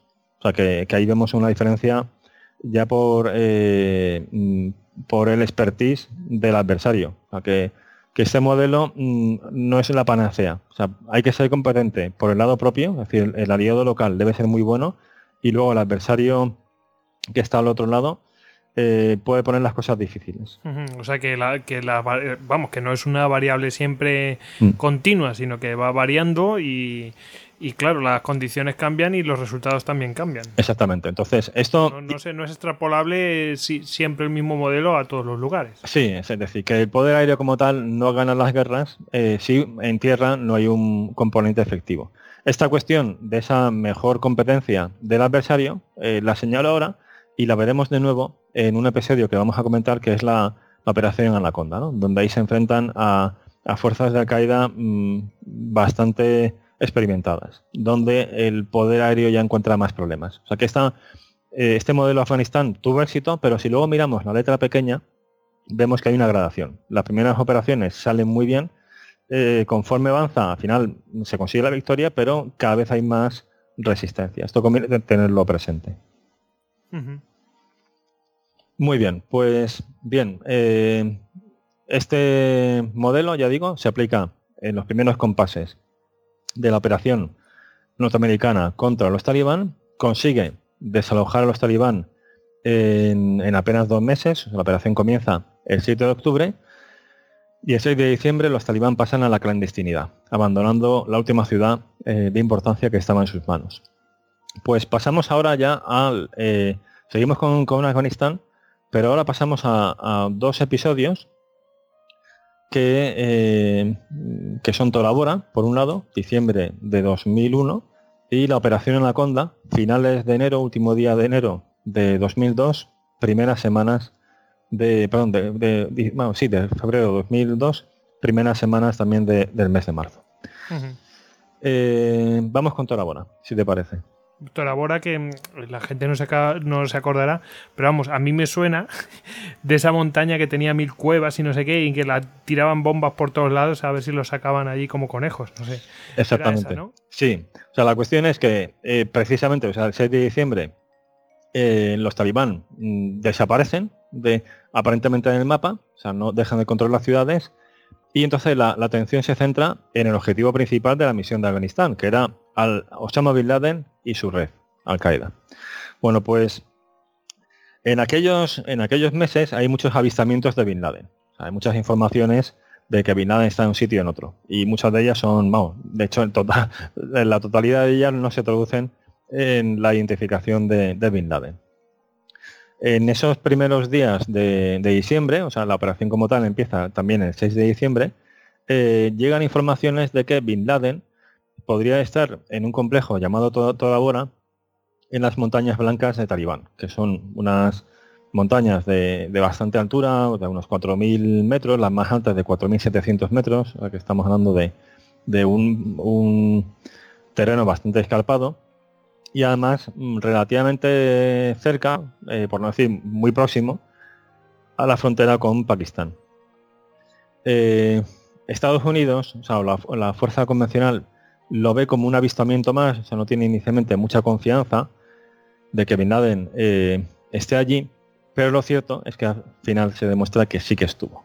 Y, esto fue algo que pasó mucho en los años siguientes. que hoy hubo una oportunidad eh, de, matar o capturar a Osama Bin Laden, con lo que ello habría supuesto para la década posterior para el mundo. ¿eh? Porque, por ejemplo, la guerra de Irak habría sido mucho más difícil de, de justificar si esto hubiera salido de otro modo. Porque ya se había acabado la amenaza. totalmente, totalmente. Entonces, bien, eh, este es un, un episodio algo diferente al comienzo de la guerra, porque en principio las primeras semanas de la guerra el enemigo a batir es el régimen talibán. En este caso ya se centran en la red de Al-Qaeda. Al-Qaeda tenía allí en torno a unos mil combatientes en ese complejo de Tora era un complejo de, cuevas eh, fortificadas que databan de la época de la guerra de Afganistán, de hecho habían combatido allí ya antes, y eh, era muy difícil de, acceder. En aquel momento además Estados Unidos no tenía demasiadas fuerzas convencionales sobre el terreno, de modo que eh, opta por aplicar el mismo modelo Afganistán contra las fuerzas de Al-Qaeda en Tora es decir, fuerzas locales, en este caso no de la Alianza del Norte, compuestas por tayikos y uzbecos, sino por fuerzas de la zona, que son pastunes, que no tenían tanto interés en, eh, combatir al Qaeda, es decir, ya no era una cuestión de vida o muerte para ellos, sino que lo hacían en buena medida por una recompensa económica. Ahí ya esa motivación de la que antes hablábamos, que había para que el modelo funcione, tiene que ser fuerzas combatientes capaces y además muy motivadas, aquí ya esto, eh, bueno, pues eh, entra, se pone, o sea, entra en duda, ¿no? No está tan clara que, haya esa motivación de combate. Y eso vamos a ver que, va a influir en el resultado final de la operación. Luego, fuerzas de operaciones especiales, que por un lado dan apoyo a estas fuerzas locales, incluso combaten con ellas, y guían los bombardeos aéreos, que son el tercer elemento del modelo. ¿no? Bien, esto se aplica. Eh, y el problema está en que, por un lado, el terreno de Torabora es tremendamente escarpado, mucho más que las operaciones que se han realizado hasta ese momento, o sea que es una progresión muy lenta. Eh, o sea, hay testimonios de SAS que dicen es que este es un, terreno que nunca habíamos, eh, o sea, no teníamos experiencia de combatir en algo tan, en algo tan difícil, ¿no? O sea, que es un terreno bastante complejo y además donde, donde el otro, pues, combate con la ventaja de estar, de estar fortificado. O sea, que no solamente es lento, sino que además es muy peligroso. Están disparando, sí. O sea, y, de zonas seguras, ¿no? Y con, campos de tiro entrecruzados, en fin, que, es una zona complicada, ¿no? Sí, si mandas ahí a lo mejor que tienes, pues es que manda, o sea, es como te está jugando perder esos valores tan buenos que tienes. Exactamente. Y luego que además son posiciones, entonces vuelvo a lo que antes he comentado, no tan fáciles de descubrir desde el aire, ni, ni a veces también desde tierra. O sea, a veces sí que es posible porque se están haciendo fuego desde allí y se ve el origen del fuego, pero muchas veces esperan a estar muy cerca para eh, delatar su posición. De modo que no es tan, tan simple, tan lineal como habían sido las operaciones anteriores. De hecho, hubo algún episodio de fratricidio, es decir, de, bombas que caen en, sobre fuerzas de operaciones especiales y, y, afganos que están apoyando a Estados Unidos, en fin, que es un escenario complejo. Eh, Al-Qaeda además aprovecha esa falta de voluntad de lucha de los propios afganos para pactar con ellos y eh, negociar su salida de allí. Es decir, os han pagado los americanos por, por combatir con ellos, ¿cuánto queréis por dejarnos que nosotros no, dejar que nosotros nos retiremos? Y el hecho es que, eh, que una buena parte de ellos consiguen abandonar toda la Bora, refugiarse en Pakistán y muy posiblemente entre ellos estaban altos miembros de Al-Qaeda, entre ellos eh, el propio Osama Bin Laden.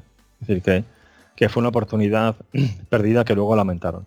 Ahí ya se vio que el modelo de Afganistán en este tipo de escenarios eh, podía resultar problemático, o sea que no, no ofrecía una solución. Eh, porque en este caso el terreno era, una, era un gran obstáculo, el combatiente que estaba enfrente estaba muy experimentado y luego el aliado local mm, no era del todo fiable. Entonces vemos que, esos elementos pues eh, dan un resultado distinto al de las primeras semanas. Bien, esto es eh, diciembre de del año 2001, o sea, la operación de Torabora eh, dura desde oficialmente desde el día 6 de diciembre al 17 de diciembre, entonces buena parte del, de los combatientes de, Al-Qaeda. Aquí cuando hablamos de combatientes de Al-Qaeda no, me refiero a las redes terroristas que luego tenía en, otros países del Oriente Medio o incluso en Europa, sino esas fuerzas eh, que habían pasado por campos de entrenamiento, que habían hecho entrenamiento no tanto de, de tácticas terroristas como de practicante de infantería. Más de combate, más de combate convencional, ¿no? El que se ve en muchos vídeos de, Al-Qaeda, que era eso, era de sí, el típico entrenamiento de, de, infantería regular, ¿no? Y que eran en el fondo una fuerza de élite del régimen talibán. Era la contraprestación que daba Al-Qaeda por tener ese refugio seguro. Bien, pues parte de esas fuerzas eh, se van a, Pakistán y parte de ellas se mantienen en Afganistán. Estas fuerzas de, Al-Qaeda tenían una desventaja importante y es que eran árabes, es decir, no eran de la zona. Y eso plantea problemas mm, con, los, con la gente local, porque no siempre eran bien vistos y, para ellos pues es algo desventajoso. Bien, eso lleva a que a que se refugien en un valle que está eh, relativamente cerca, a unas 100 millas de, de y también relativamente cerca de la frontera con Pakistán. Y además había buenos pasos, con lo cual la comunicación era fácil. Y para ellos era un refugio seguro en aquel momento. Es el valle de Sajikot, que es, una, es una especie de fortaleza natural, es un valle con, vamos, vamos a poner un mapa de, este, de este valle, eh, Efectivamente. Si, si queréis, para seguir la explicación, el link del mapa es lo vamos a poner también en la información del podcast y tal. Pero vamos, eh, para los que lo estéis escuchando, si queréis, istocast.com barra invertida anaconda map. istocast.com barra anaconda map. Pues ya está. Ese, es el mapa y vamos, que, lo podéis eh, echar un ojo mientras escuchéis a Javier. Perfecto, pues viendo ese mapa eh, se observa que es un valle rodeado por, por varias eh, obstáculos montañosos, una cordillera especialmente importante en el este, también en el norte, de hecho hace una especie de ángulo recto, luego otra montaña de unos 6 kilómetros de largo por 2 de ancho, que, los americanos eh, en el transcurso de esa operación llamaron la ballena, y luego otra zona montañosa en el sur, donde eh, está eh, lo que ellos llamaron el anzuelo, una zona así de acceso, por un lado, había, había ciertas gargantas por las que se podía acceder, pero también bastante irregular. Y luego otro, otra, montaña, otra montaña que se llamaba el dedo. Bien, en conjunto, pues formaba una especie de, estadio, podríamos decir, a gran escala, eh, rodeado de montañas y además por alturas bastante importantes. Como si fuera un rectángulo, pero que tiene dos entradas por el sur y una. una por el norte, por el, noroeste. exactamente. Y por lo demás está rodeado, pues, eh, mm. haciendo una L invertida en el lado noreste y, luego tiene está en la parte oeste también tiene la ballena lo, que ya llamaríamos la ballena esa, esa sierra o, cordillera y luego tenemos en el sur pues el, dedo no el de finger. Exactamente. Entonces eh, estamos por un poco ver la secuencia temporal o sea Tora y es eh, la, desaparición de Al Qaeda la, la aparente desaparición de Al Qaeda en, Afganistán, es diciembre de 2001. Bueno, pues en enero de 2002, o sea, en cuestión de semanas, empiezan a llegar noticias a la CIA de que eh, fuerzas, algunas fuerzas, algunos restos, mejor dicho, de esas fuerzas de Al-Qaeda, la llamada Brigada 55, han buscado refugio en Sajikot, que en principio eran eh, fuerzas de escasa entidad, o sea, según las informaciones que llegan, hablamos de unos 200, 300 eh, combatientes, que están en el, en el fondo del valle y que se han refugiado con los pueblos que hay dentro del valle, o sea, en la, población local, y mezclados con la, con la población civil afgana. Bien, esa es la información que, que llega, ¿no? Entonces esto es enero, en febrero eh, se confirman esas, esas informaciones y empieza a planificarse una operación militar, aprovechando que siguen llegando eh, fuerzas convencionales de Estados Unidos a Afganistán, pero todavía en pequeño número, una, operación militar para capturar a esos remanentes de Al-Qaeda que se piensa que han sobrevivido a la batalla de Tora Bien, esto es mitad de, diciembre. Eh, un poco por contextualizar el valle de Sajecot, es un valle que, es fácil de defender, como acabamos de ver. geográficamente pues está casi amurallado por esas, esas grandes montañas, con lo cual tiene pocos accesos que en principio se podrían taponar. Y luego encima tiene rutas de escape en el lado oriental, donde está la otra cordillera, que ellos conocen bien, porque es un valle que, emplearon, o sea, donde se combatió en la guerra contra los soviéticos, lo cual les, les permitiría el eh, filtrarse a Pakistán, en caso de que la situación se, pudiera, se pusiera complicada. O sea, que parecía más bien eh, pues una, una, fuerza remanente que está allí de forma mm, no tanto eventual, pero no preparada para combatir, sino más bien refugiada entre la población local. y lo que se pasar el invierno también. Exactamente, y lo que se teme es que, eh, que se puedan escapar. O sea, que si se lleva a cabo una operación mm, muy similar a la de toda, toda la bola, pues esta gente, aprovechando los pasos de montaña, se pueda, se, pueda escapar. ¿no? Eh, en la época de los soviéticos había habido dos intentos de, tomar el valle por parte de los soviéticos y los dos se habían saldado en fracaso. Así que realmente aquello era una fortaleza. Y uno de, además uno de ellos eh, se había saldado con 400 muertos en el lado soviético. O sea que era una, en principio un hueso, un hueso duro de roer. Con lo cual, el planeamiento de la operación eh, diverge sustancialmente del de Tora Bien, pues eh, la, operación como tal comienza a diseñarse en febrero, es decir, un poco por, por recordar. enero es cuando se descubre la presencia de combatientes de Al-Qaeda en, el Valle de Sergicot.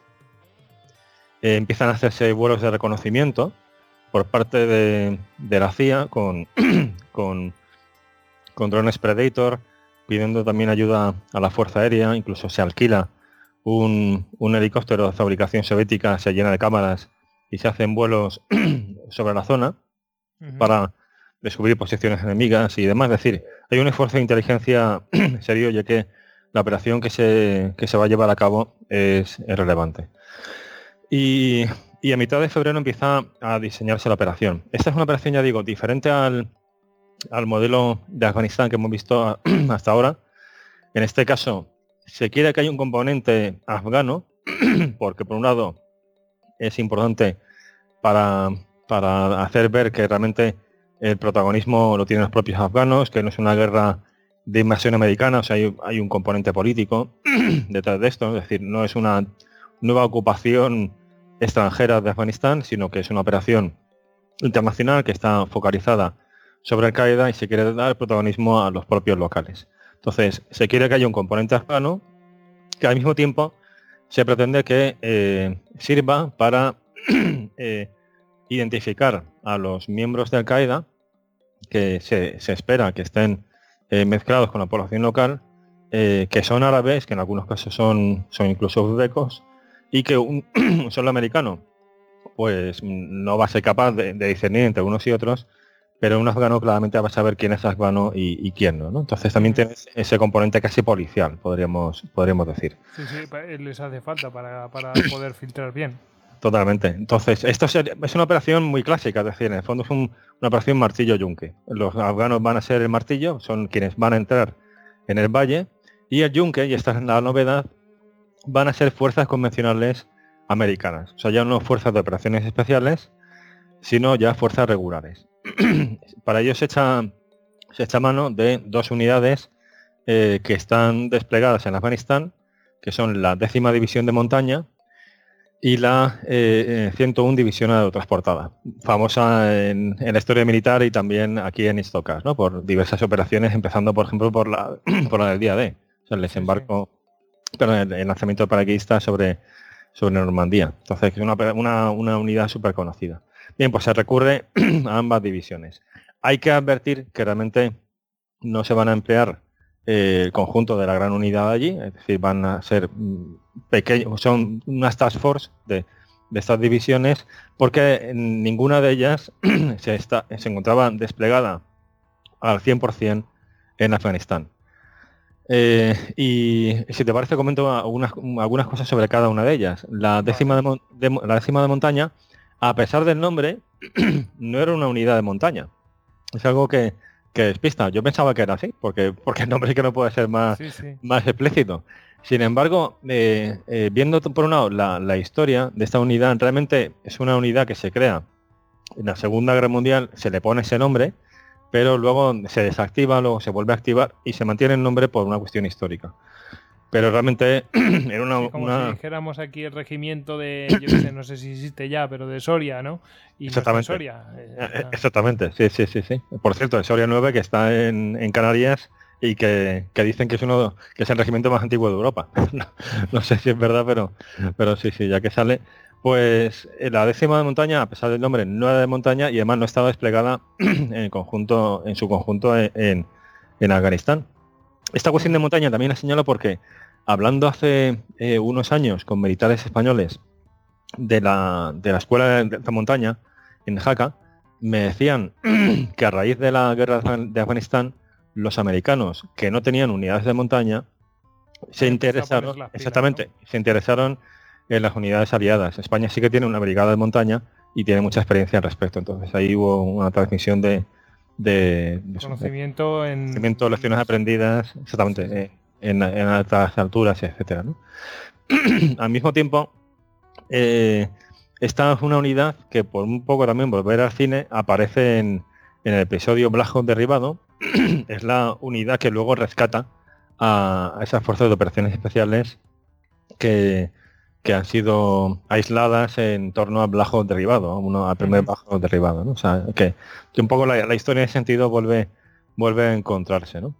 De hecho, hay un hay una anécdota que, que, me hizo gracia leyendo el, el libro de Mark Bowden de, de Blajo derribado, que es una historia muy minuciosa de, cada, cada momento de la batalla, a partir de sus protagonistas, pues me, hizo gracia también por ver esa, esas eh, percepciones que hay dentro de las propias Fuerzas Armadas de Estados Unidos respecto a las Fuerzas de Operaciones Especiales en un sentido y, en otro.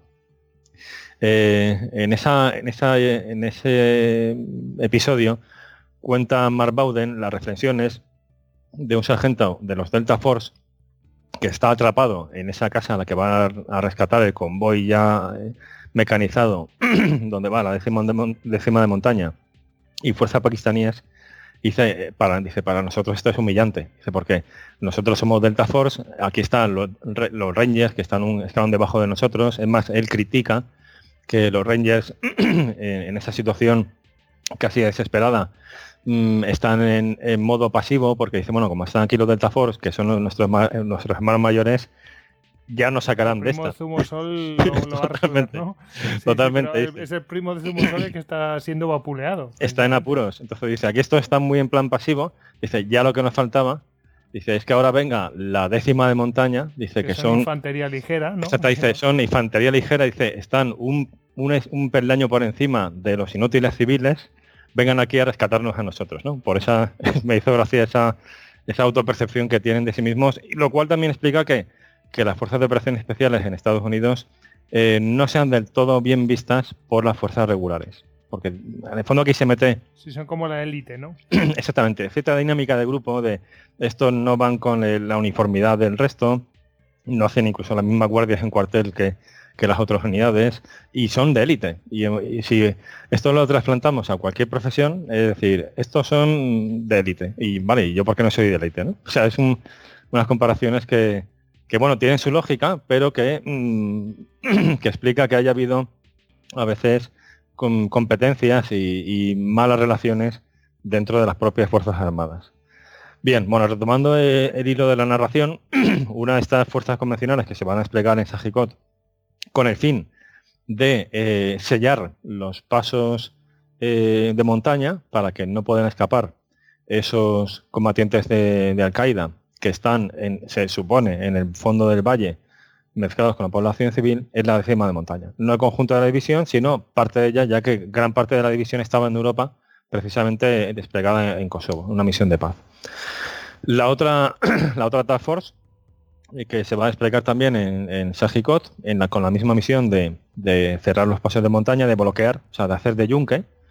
Es la, una brigada de la 101 y además tampoco es una brigada en comple al completo. Se explica solamente parte eh, en Afganistán y, y, de hecho, y esto lo señalo porque vamos a ver luego que es muy importante, en Estados Unidos cada división tiene su propia brigada aérea. La verdad es que ahí van muy bien de medios y, lo que en muchos países es una fuerza para el conjunto de, de, la fuerza terrestre, como por ejemplo pasa en España con la FAMET, que todos los helicópteros están en una, en una, una gran unidad que ayuda a, al resto de unidades en despliegues concretos. Eh, que los va, los va llevando unos a otros y los despliega, etcétera, pero se lo tienen que repartir. Totalmente. En Estados Unidos están en la orgánica de cada división. Mm. O sea, cada división tiene su brigada aérea lo cual eh, incluye pues eh, helicópteros Black Hawk, helicópteros Chinook y 24 Apache, que son los que dan apoyo. apoyo. Más, no, por si acaso. ya ves, o sea, hablamos de unos números importantes, ¿no? Entonces, sin embargo, para este despliegue de, de Afganistán, la 101 solamente se puede llevar 6 Apache. ¿vale? Y, va, y son los el apoyo eh, aéreo orgánico que va a tener la brigada en su, en su asalto aéreo a su vez al Valle de Sajicot. Vale, esto ya es algo que, preocupa a los planificadores de la Task Force de la Rakasan, de, perdón, de la 101, que es conocida en esta operación como la Task Force en Rakasan porque es el batallón, eh, el batallón Rakasan que, va, a operar. Otro batallón muy conocido de esta brigada es el Kuraji, que es el que, sale en la serie de Manos de Sangre. Sin embargo, este no se despliega en Afganistán, es un batallón hermano. Bueno, pues mmm, ellos van a, a, lanzarse allí, eh, no en paracaídas, sino los van a llevar helicópteros Chinook, y el único apoyo aéreo orgánico que van a tener son los Apache. Uno podría decir, hombre, también tienen a toda la Fuerza Aérea. Mm, ya, pero es que tú no mandas sobre la Fuerza Aérea. Porque este es un gran problema de la operación Anaconda, que vamos ahora a contar en detalle. Que es que había muchas unidades y cada una tenía su propio mando. O sea, no hubo una unidad de mando. Mm. Y esto ya es un mal asunto para, para cualquier operación lo, militar. A lo de Garro de Águila. Es como, ¿qué narices pasa aquí? O sea, cada uno como la banda de Pancho Villa, ¿cómo es esto? Entonces, es, esta no fue una operación como tal eh, protagonizada por el JSOC, donde ahí sí que habría habido ese mando conjunto, sino que son diversos componentes eh, de fuerzas de operaciones por un lado, por, por un lado, para misiones de reconocimiento que ahora comentaré, de fuerzas convencionales, de componente aéreo por otro lado, de la Fuerza Aérea, que a su vez se manda desde el Golfo, desde la base, desde, la, de, desde el CENTCOM como tal, el cuartel general del, del mando central, es decir, totalmente fuera de, de, de, Afganistán. Es decir, hay múltiples centros de mando y el apoyo aéreo orgánico que tiene la 101 son solamente esos seis Apache. Vale, y eso pues ya es algo que pone nerviosos a los planificadores, porque eso, esa fuerza aérea, por muy poderosa que sea, ya no la controlas tú. De modo que puedes pedir apoyo aéreo y te pueden decir, mira, pues no tenemos. O se está dando apoyo a la, a la décima de montaña o a la fuerza gana que viene para allá. Vamos, que estás en ya manos no de terceros, y, Totalmente. Y dependiendo de si ellos quieren o no quieren, etcétera. En cambio, si estuvieran en tu mano... Son orgánicos, o sea, los apaches son, totalmente, los apaches son orgánicos, dependen del comandante de la 101 en esa operación concreta. O sea, de ahí lo de la insistencia en lo orgánico, que más allá de lo técnico, tiene unas implicaciones funcionales enormes. Y además más cuando sirvan las balas, que ahí no, no hay margen ninguno de, de malentendidos. Bien, pues es, o sea, la idea es, por un lado, ese martillo, que van a ser los afganos, que entrarán en el valle en un convoy, o sea, entran en fuerza, y por otro lado, eh, se va a aerotransportar en helicópteros a esas dos Task Force, la Task Force de montaña y la Task Force de, de la 101, la Raqqa Sans, para cortar las salidas, las salidas del valle hacia Pakistán. O sea, que aquello se convierta en una ratonera para los de Al-Qaeda que están en el fondo del valle. De ahí su nombre, ¿no? Totalmente, Anaconda, exactamente. Pues esa, la idea es ahí envolverles y, y que no pase lo de toda la bola, es decir, que no, que no se escape. Bien, ese es el, como tal, el, el diseño, ¿no? El concepto de, de la operación. Antes hablaba de las hipótesis, ¿no? cuando hablamos de la innovación militar. En este caso no es una innovación, sino es una operación, pero en el fondo también se basa en una hipótesis. Es, bueno, eh, hay 200, 300 combatientes de Al-Qaeda, están mezclados con la población civil en el fondo del valle vamos a desplegarnos en las alturas con los helicópteros para que no se escapen por los pasos de montaña y por, y por uno de los accesos del valle, concretamente por el sur, entran los afganos y los pillan allí. ¿no? O sea, que lo conciben básicamente casi eso como una operación policial, o sea, no, no, especialmente, no especialmente difícil. Al concebirlo de este modo, la operación es muy ligera eh, eh, desde el punto de vista de fuerzas de asalto, es decir, lo que la primera oleada de la, de la 101 pues son eh, básicamente fusileros. De hecho, solamente se llevan un mortero. O sea, porque dice, bueno, lo que vamos a hacer es muy estático. Es decir, tomar unas posiciones en principio limpias y esperar a que intenten escapar para evitarlo. y no haber ni, no, tienen que asaltar, básicamente tienen que esperar y mantener a raya. Exactamente. Entonces se concibe así. Y el apoyo aéreo también que se, que se da es muy secundario, porque parece que es una operación bastante bastante ligera, ¿no? O sea, no, no, se, no se planifica un, apoyo aéreo masivo, ¿no? Aparte, también hay que, señalar, y un poco abundando en esta cuestión, de la falta de, apoyos eh, de fuego orgánicos de las unidades convencionales que se van a desplegar, que el apoyo aéreo que en ese momento pega la, presta la USAF, es apoyo aéreo, como antes he dicho, de municiones inteligentes. Es decir, que no es para eh, no es una barrera de fuego de artillería que lo que busca es que el enemigo meta la cabeza en la trinchera y, ya está, sino que es un, apoyo aéreo para atacar un punto concreto y que cada disparo vale 30.000 dólares. Entonces vamos a, economizar y a, ir a por objetivos identificados claramente y no una, salva de media hora de, bombardeo. Así que, es un concepto diferente eh, que se está aplicando aquí de poder aéreo. Bien, esto hace que esos mm, apoyos de fuego orgánicos sean muy precarios, porque el apoyo que puede prestar la Fuerza Aérea en principio va a ser puntual. No, no es un fuego de supresión, sino que es un, fuego de neutralización de un objetivo claramente identificado. Bien, eh, bueno, esto es la, parte convencional.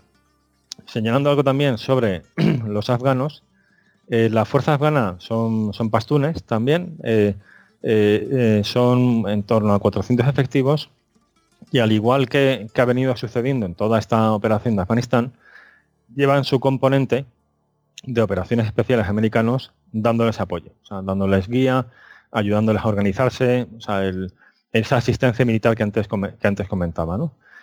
para y también integrada, en la, integrada en la propia operación dices exactamente integrada en la propia que, las fuerzas especiales no estaban con los americanos sino que estaban con los afganos que estaban haciendo de martillo exactamente la idea es que ellos fueran con los vehículos de los afganos en los propios vehículos dándoles apoyo moral técnico y guiándoles es decir totalmente integrados con ellos para como van a ir saliendo diversas unidades voy a decir el nombre que tiene esta Task Force. O sea, voy a tratar también de decir el mínimo de nombres, pero algunos tienen que salir para, no perderlos.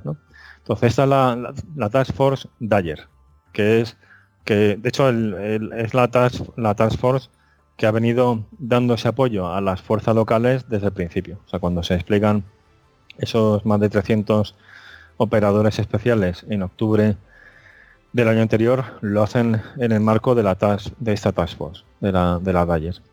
Bien, esta tiene su cuartel general, o su, zona de operaciones, mejor dicho, de donde van a salir es de Gardez, que es una población que está a unas horas en coche. Exactamente, de, de Sajicot. O sea, que, está bastante cerca eh, de, la, zona de, la operación como tal. También en, en Gardez está el centro de mando, de, eh, de, una, de fuerzas de operaciones especiales que van a cumplir otra misión, que es lo que es una de las que, hemos, de las que hemos mencionado al principio, la de reconocimiento especial. O sea, son fuerzas que no van a combatir, que tampoco van a acompañar a los afganos, sino que van, lo que van a hacer es una misión de AFO, son las iniciales en anglosajonas, que es, es el acrónimo de Advanced Force Operation una fuerza eh, adelantada a la operación. O sea, la idea es que ellos se desplegan un día antes o unos días antes o unas horas antes en función de, la operación como tal.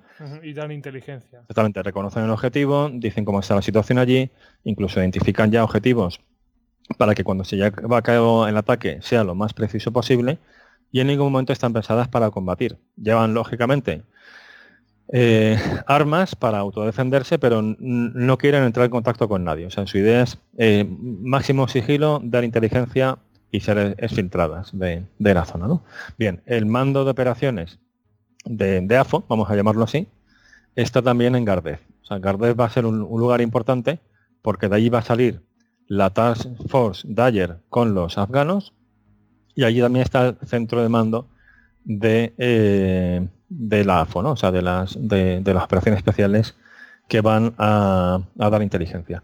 Las fuerzas convencionales van a salir de Bagram, que está bastante mal. Pues, a todo esto la arquitectura no se reduce a, de mando, no se reduce a Bagram y a Gardez, sino que además está luego el Zencon, que está ya digo en el Golfo Pérsico, o sea que, es una, arquitectura de mando bastante complicada, lo cual no es una buena receta de éxito.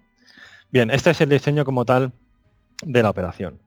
Eh, si te parece ya vamos a ir a, los acontecimientos, ¿no? Tal cual se fueron me parece, me parece, estoy deseoso. pues mira, eh, eh, a mitad de febrero es cuando esto toma forma. La, operación, eh, o sea, el día como tal, el día D, que se fija para el 27 de febrero, o sea, final, finales de, ese mismo mes. Y la idea es un día antes, el 27 de febrero, en la noche de ese, de ese día, desplegar a la, a AFO, en tres puntos eh, concretos del valle, para obtener inteligencia 24 horas antes de, la operación. Sin embargo, aquí ya empiezan a aparecer... Eh, e-, este caso a mí la verdad es que me parece apasionante, la, operación Anaconda, porque es que se ve claramente la fricción por un lado y se ve la niebla de la guerra. Y por eso he traído al principio la cuestión de la RMA, esa confianza en la tecnología y demás, que vale, la tecnología es importante, pero no es en absoluto una bala de plata, o sea, no, soluciona eh, la complejidad que tienen los conflictos armados.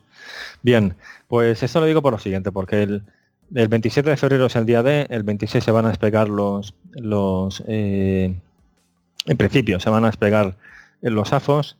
Bueno, pues el 27 de febrero mm, aparece un informante, o sea, un, afgano, eh, en la estación de la CIA, que también estaba en Gardez, y les dice, es un afgano que dice que, está trabajando para la gente de Al-Qaeda, que está en Shahikot, y que ha estado trabajando en uno, de, los, checkpoints que dan acceso a la, a la zona. Y les dice lo siguiente, que, los, que, el valle está vacío, o sea, que, no hay población local en el valle, que, los, que, que la gente de Al-Qaeda no son 300, sino que son por lo menos el doble. O sea, que estamos hablando de 600, si no 800 y que, además no están en el valle, sino que están en lo alto del valle, están en las alturas del valle.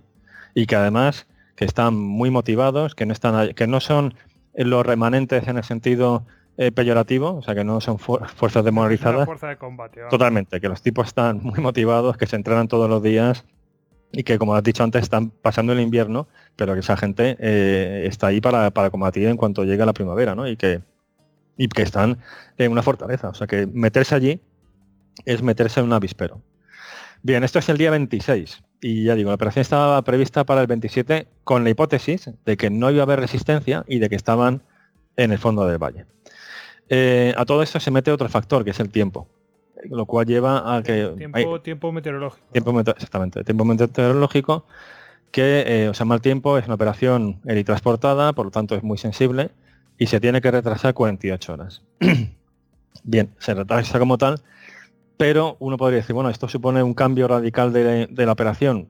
Pues claro, ahora nosotros sabemos qué pasó realmente, pero pongámonos en el lugar de quienes planifican la operación, que te llega una sola fuente, o sea, un tipo, y te dice esto. Mm, pasa... ¿Te fías, no te fías, cambias, cancelas? Exactamente. cancelas una operación que lleva semanas preparándose, además que también está Washington con los ojos puestos en ella, que es en cierto modo es un segundo round de toda Bora, es decir, también hay bastante expectativa sobre ella por la eh, información de, una sola persona. Eh, pues ya es complicado, ¿no?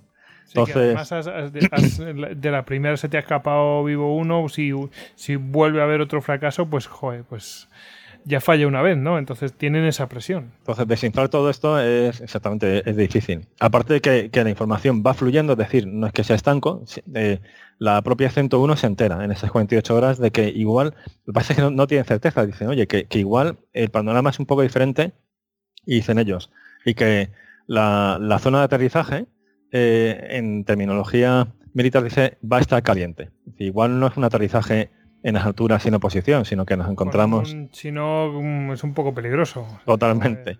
Pero, pero también asumen que ya hay una inercia de preparativos y el propio, o sea, no es que se niegue a, a, abortar la operación, sino que él se da cuenta de que no tiene elementos para decir paren por completo, ¿no? Aparte de que ya digo que estaba muy, muy descentralizado, porque estaba el mando de la Task Force de la 101, el de la décima de montaña, eh, la AFO, lo, la DAGER, el CEDCOM, es decir, no era fácil, no había un, un único mando que, que, tuviera autoridad para decir paramos, sino que ya, se había puesto en marcha ya el, el dispositivo. Hmm. Pero la información llega, llega ahí, ¿no? Bien, eh, como digo, se retrasa 48 horas y la noche del, como tal, la operación, podemos decir que, que, comienza a primeras horas de la noche, o sea, de la noche que va del 27 al 28 de febrero, que es cuando se despliegan los, los AFO, los equipos de reconocimiento especial compuestos por operadores de, de operaciones especiales, ¿no? retomando el tema de, de Listocas. Entonces, se, son tres equipos que se denominan Juliet, eh, por un lado, India y Mako 31. Eh, aunque al final van a ser muchos muchos nombres me temo, pero creo que es importante dar, dar esto en, concreto porque nos ayudan a situar al menos cuál es el, el despliegue eh, en un primer momento. Bien, estos van a llevar a cabo una operación, ya digo, muy parecida a la que aparece en esa, esa película del último superviviente que antes comentábamos, es decir, de infiltración en territorio enemigo sin, sin, sin, más apoyos que ellos mismos, o sea que es una operación de bastante, de bastante riesgo, eh, sin más apoyos que ellos mismos en tierra. Tienen encima a, a apoyo aéreo, pero, pero bueno, pero en tierra está solamente tú y, y, los tuyos, ¿no? Y en esa propia película se ve que si las tornas se, si la situación se pone difícil, mm, puede acabar bastante malamente. Entonces hmm. se, se, infiltran allí. ¿Cómo lo hacen? Pues Juliet por un lado, que Juliet eh, en el mapa que, que, que has colgado, pues eh, ellos se sitúan en lo que sería el ángulo recto de esa cordillera eh, sí, en la esquina. ¿no? Este norte, exactamente, en esa esquina.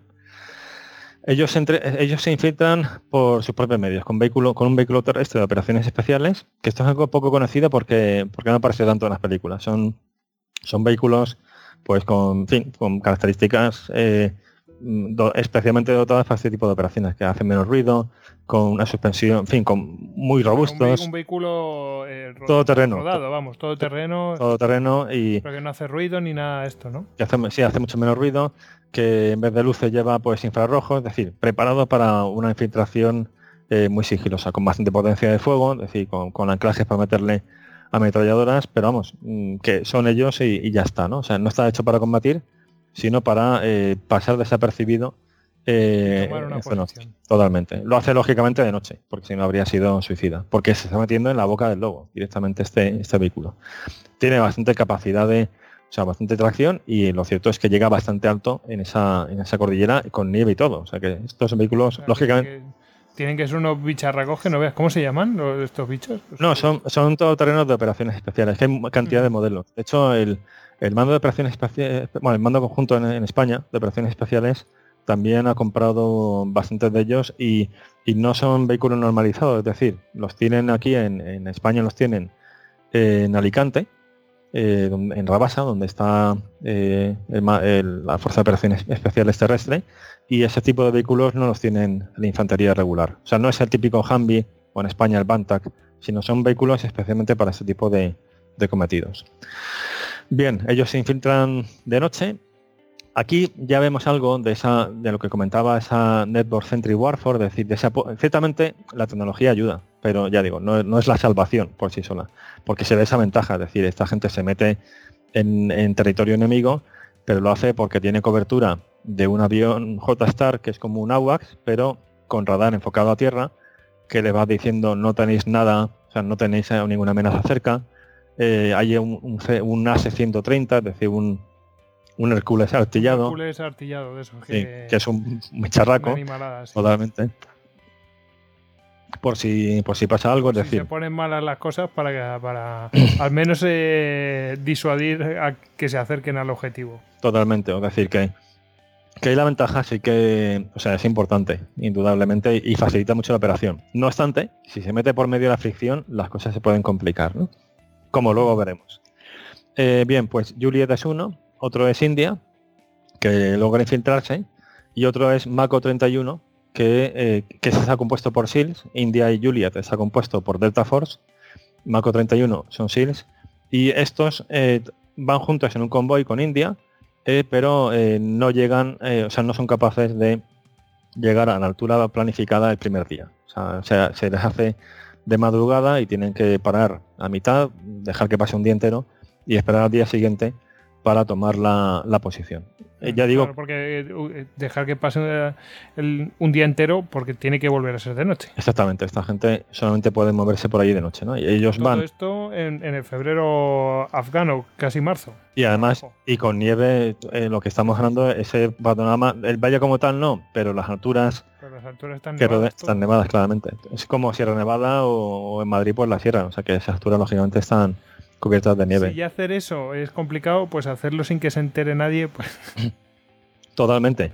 Entonces, eh, eh, eh, In- India y Mako 31 van en un convoy mm, reforzado que sale de Gardez, los va dejando y luego ese convoy vuelve. Juliet es el que va por su cuenta con ese vehículo y se lleva el vehículo a la altura. ¿no? Eso lo digo por lo siguiente. Porque en estos tres casos vemos algo de fricción. O sea, voy a contar qué, qué pasa. ¿no? O sea, estos toman su posición, menos Mako 31, que se queda medio camino. Bueno, pues Juliet ellos llegan de noche, mm, se establecen, eh, dejan el vehículo, eh, o sea, lo cubren, eh, o sea, lo, lo- enmascaran, se, se van lejos de lógicamente, ¿no? Mm, establecen un refugio y un puesto de observación y empiezan a ver el, valle, ¿no? Y lo mismo hace eh, India, ¿no? Bueno, se hace de día, bien, y empieza ahí la fricción en el día. Juliet, ¿qué le pasa? Pues están mm, observando, o sea, ellos cubiertos eh, de día, observando el valle, y entonces ven que se acerca una patrulla de, de Al Qaeda, afgano, o sea, No, de Al Qaeda, sí. de Al Qaeda, o sea, de los tipos que están en el valle, Sí, que se acerca siguiendo las huellas en la nieve del vehículo todo, todoterreno. Ajá, con lo cual dicen-. O sea, claro, hasta cierto punto podían infiltrarse, pero Totalmente. claro, Además, lo, lo van siguiendo muy extrañados porque dicen, ¿qué tipo de vehículo ha llegado aquí? Totalmente. O sea, prácticamente como si fuera extraterrestre. O sea, para ellos, eh, eh, por las caras que ven, es... Pues- pues, hombre, lógicamente tenían que sospechar que alguien, algo muy importante era, porque si no, como, eh, ¿qué es esto? Pues esa situación casi pone, bueno, pone en peligro la, eh, el despliegue, porque mientras van avanzando la patrulla, estos, o sea, estos equipos mm, llevan fusiles con, con miras holográficas que, que ven, o sea, una vez que apuntan al objetivo con infrarrojos, eh, en el, durante el día no se ve, tampoco de noche, pero con la mira sí que se ve el, el punto sobre el objetivo. Sí, o sea, un sistema, sí, sistema de la- puntería. que la- que el- eh, tienen una mira en donde se ve al objetivo que es... eh, Sí, es la si clásica... desprende calor o no. No, bueno, es no, es la- el clásico puntero láser que vemos en las, Ah. Las películas, pero al ser infrarrojo el objetivo como tal no lo ve. No, ve que. no, no se ve. Entonces, eh, esto lo digo porque eh, cuenta uno de ellos que estaba apuntándoles que veía el cuerpo de esta gente lleno de los punteros de todo el equipo de Juliet que le estaba apuntando. Es decir, si esta gente descubre el vehículo, nos los cargamos sobre la marcha. Pero ¿qué pasa? Que tenemos que salir de aquí ya. O sea, tiene que venir un helicóptero a sacarnos de aquí inmediatamente. Porque hemos entrado en contacto y se nos van a echar encima. De nuevo, lo, Ya la- la- nuestra misión ha fracasado. O sea, la misión me refiero a la misión de, de Juliet. Totalmente. Y además pone sobre aviso a las fuerzas mm, de Al-Qaeda en Sejikot porque a todo esto la operación es- es sorpresa. Eh, No, no Se sabían... habían infiltrado días antes, claro. Esto sí, la, en la misma noche. O sea, la noche, de- la madru- sí, las primeras horas de la noche del 28 de febrero. Y el asalto iba a realizarse el día eh, 1 de marzo, o sea, el día siguiente, perdón, el día 2 de marzo, a las... Recordemos que febrero tiene 28. Exactamente. Justo. Sí, eh, o sea, los dos días eh, a las seis y media de la mañana. Con lo cual, esto es el, al- exactamente, el uno- la mañana del 1 de marzo, es por si al día siguiente, eh, iba a lanzarse el asalto transportado, pero ya se rompía ahí algo de, de, de elemento sorpresa, porque si tienes un equipo de operaciones especiales en una cumbre, es que quizás venga más gente después, ¿no? Bueno, aparte, que, que, mientras vienen los helicópteros y demás, ya puede haber un tiroteo en plan, eso, en plan último supervivientes, en una situación complicada. El hecho es que, también un poco de película, mientras va avanzando la patrulla hacia el vehículo escondido, eh, pues eh, viene una ráfaga de nieve, en fin, poco se desmotiva. La patrulla mm, pierde interés en las huellas y se dan la vuelta. Uy, uy, uy, que hay que subir mucho y hace mucho frío. Y se van. O sea, suena muy de, novela, pero lo que pasó. O sea, esa patrulla no llegó a entrar en contacto con, con el equipo, ¿no? O pensaron, bueno, a ver con quién nos vamos a encontrar y que no, bueno, yo no me peleo aquí, uy, qué frío hace, va. Totalmente, entonces, pero esto sí que pone ese aviso al equipo de Juliet, que lo que hace es mm, cambiar de emplazamiento, eh, coloca una, granada al vehículo, por si alguien mueve el vehículo para que estalle y esté en sobreaviso de que ya los han encontrado, y pero cambia de asentamiento por si las moscas. Vaya ser que los hubieran visto, se han hecho como que no los han visto y luego vienen ya con, con más, más gente para hacer un ataque en fuerza. ¿no? Bien, es lo que, pero lo que veo es la fricción, es decir, que tú haces el planteamiento, pero luego hay un montón de, de, imprevistos. ¿no? El primer imprevisto con Juliet es una patrulla. Eh, India. India también se despega en su lugar, al sur del valle, y tenemos un, otro imprevisto. Que, ¿Cuál piensas que, puede ser? Es muy, uno muy típico también de estas situaciones. Eh, no sé, no sé, no se me ocurre. A ver. Eh... Pues un pastor con cabras. Ah, pues como en el último suficiente, ¿no? Totalmente. O sea, empiezan a escuchar los típicos cencerros y aparece un pastor a, a unos cientos de metros y, pero mm, parece que no les ve. O sea, al menos ellos tienen la impresión de que no las ha visto. Si no se hubiera asustado o algo así, ellos no les parece que... No tienen la, no tienen la certeza, exactamente. Ellos a su vez están muy camuflados, es decir, ellos llevan, llevan el típico traje de, cazador con tiras, es decir, no van con un uniforme normal, sino van muy, muy camuflados y están quietos de modo que es difícil verles. Pero aún así se quedan con la mosca detrás de la oreja diciendo, bueno, este pastor posiblemente lleva 20 años viniendo a este, pasa, este paraje, basta que tres piedras raras. que haya una piedra que no esté en su sitio para que igual se vuela la tostada, ¿no? Y, pero lo cierto es que se va y no se, no se plantea el dilema de qué hacer con el pastor, ¿no?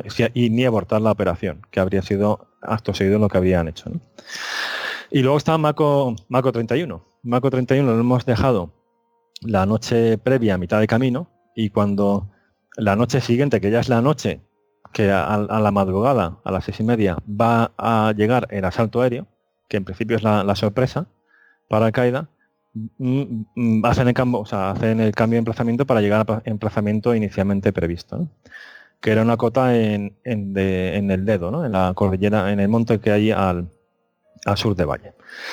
Bien, pues empiezan la aproximación al punto y entonces cuando están a, una distancia mm, ven que pues que, el punto está ocupado. O sea, que, que, hay gente en ese punto. Entonces ven una DSHK, que es una ametralladora pesada eh, soviética, y ven a unos tipos. Pero unos tipos con pinta europea. Es decir, no, no son árabes ni claramente son afganos. Dicen, más bien, dicen, estos tipos parecen ingleses. Con, lo cual preguntan, oye, ¿aquí hay un equipo de SAS por aquí? Y dice, le dicen, no, no, no, aquí no hay, o sea, solamente estáis vosotros. Eh, entonces llegan a la conclusión de que son uzbecos, que son caucásicos y pelirrojos y que podrían, de hecho es que lo son, o sea, son, son combatientes de Al-Qaeda, pero de, origen uzbeco. Lo cual inicialmente... Como... Como chechenos, es decir, como... Sí, sí, sí, sí. La gente que podrían pasar por europeos perfectamente. Lo explicamos en el, en el Histocast de Afganistán, que ah, sí, sí, es verdad, que, que fue así. O sea, que es que mm, tienen un aspecto más europeos y de hecho es que los, los, los tratan de otra manera. Totalmente, pero en este caso se integran con, con Al-Qaeda, o sea, son, son yihadistas. Entonces los tipos están operando una, una que además están en un punto, una, una altura desde la que domina muy bien no solamente el valle, sino precisamente un punto. dominan a ellos. Y, y, dominan a los helicópteros que van a llegar en cuestión de dos horas, porque este, este contacto se produce ya acabando la noche de, o sea, muy pocos, muy poco tiempo de que empiece el asalto aéreo, ¿no? Dicen, es que si esta ametralladora sigue activa dentro de dos horas se puede cargar perfectamente a los helicópteros que entren por aquí, porque es que van a pasarle delante de, sus narices a, 200 metros y una metralladora de 1270 le hace bastante daño, le puede hacer un buen un buen roto a un Black Hawk o a un, o a un Chinook. Es que además eh, dominaba las dos entradas, las, las, dos entradas sur, ¿no? Exactamente. Entonces, se plantean asaltarla, o sea que aquí vemos un cambio. Inicialmente es una operación de reconocimiento, pero por las circunstancias va, es una operación de ya de acción, ¿no? De acción. Con el tema de que, claro, se convierte de infiltración en una operación de de asalto y, asalto. Pero claro no tienen mm, no se han traído el armamento que hubieran traído en caso de saber que era asalto. O sea que lo tienen que hacer con, un armamento muy ligero ¿no? con lo que tienen. Entonces sí que piden ayuda y aquí se ve eh, de nuevo esa, esa, superioridad tecnológica de Estados Unidos. Piden ayuda a una una C-130 que, que está ahí eh, orbitando para el picho, totalmente. Para, ha salido ya en varios estocas, pero para recordar, una C-130 tienen nada más y nada menos que un obús de 105 en, en, tiene un cañón de artillería de artillería pasada, ¿no? Más las los cañones de 20 milímetros, es decir, que, que, es una auténtica una barbaridad el apoyo aéreo. Que, tenga curiosidad, que lo busque, que ponga hace 130 y que alucine un rato. Y además sistemas también de, mm, de cámaras térmicas, es decir, que tienen una visión bastante próxima al terreno. ¿no? Entonces es una, un apoyo aéreo fundamental para, para estas unidades. Entonces ellos planifican para salvar el factor sorpresa, dicen, bueno, hay que atacarles, pero eh, vamos a dejar que pase todavía eh, dos horas y a las cinco y media asaltamos, de modo que... Media hora antes de que comience la operación. O sea, que, que, si, alertan y, tal, por lo menos que, no que no tengan tiempo suficiente los del fondo del valle para que bloqueen la entrada de los que estén suficientemente preparados, ¿no? Exacto, que haya cierto solapamiento entre que empieza aquí el tiroteo con que llegan luego los, otros, ¿no? Hasta que conectan los puntos ya casi ya se les echan encima. Lo que pasa es que cuando empieza la aproximación, eh, pues hay uno de los de Al Qaeda que sale de sale de noche, ah, muy típico de noche, y entonces eh, los ve. Y, eso ya son las 4 de la mañana y entonces ya empieza el tiroteo. Se desencadena y ya los planes, otra vez la fricción, la fricción de la fricción. Totalmente. Entonces aquí tiroteo por tierra, era C-130 también empieza a darles apoyo y el hecho es que toman la, toman la posición, pero ya una hora antes, de dos horas antes del desembarco aéreo ya mm, han despertado al valle con que, con que pasa algo, ¿no? O sea que ya ya hay cierta acción. No obstante, también tenemos nosotros la ventaja de que sabemos que iba a haber un asalto aéreo. Para la gente de Al-Qaeda, en el fondo, bueno, había, estaba pasando algo, pero no significaba necesariamente que se les fuera a venir encima dos task force de, tropas regulares americanas que hasta ese momento no se habían empleado con esa, con esa magnitud. ¿no? Que puede ser simplemente una escaramuza que se han encontrado con los afganos o con los americanos o con quien fuera. Exactamente. Un encuentro fortuito, vamos. Totalmente. Entonces, eh, vamos ahora a otra parte de, la operación. Hasta ahora ha sido el AFO, o sea, han sido los equipos de, reconocimiento especial, de operaciones especiales. Tenemos en Bagrán a la 101 y a la décima de montaña ya preparándose en los helicópteros para, embarcar y salir. Pero esa noche está también Martillo, que es la, la Task Force Dyer, son los afganos con las fuerzas de operaciones especiales.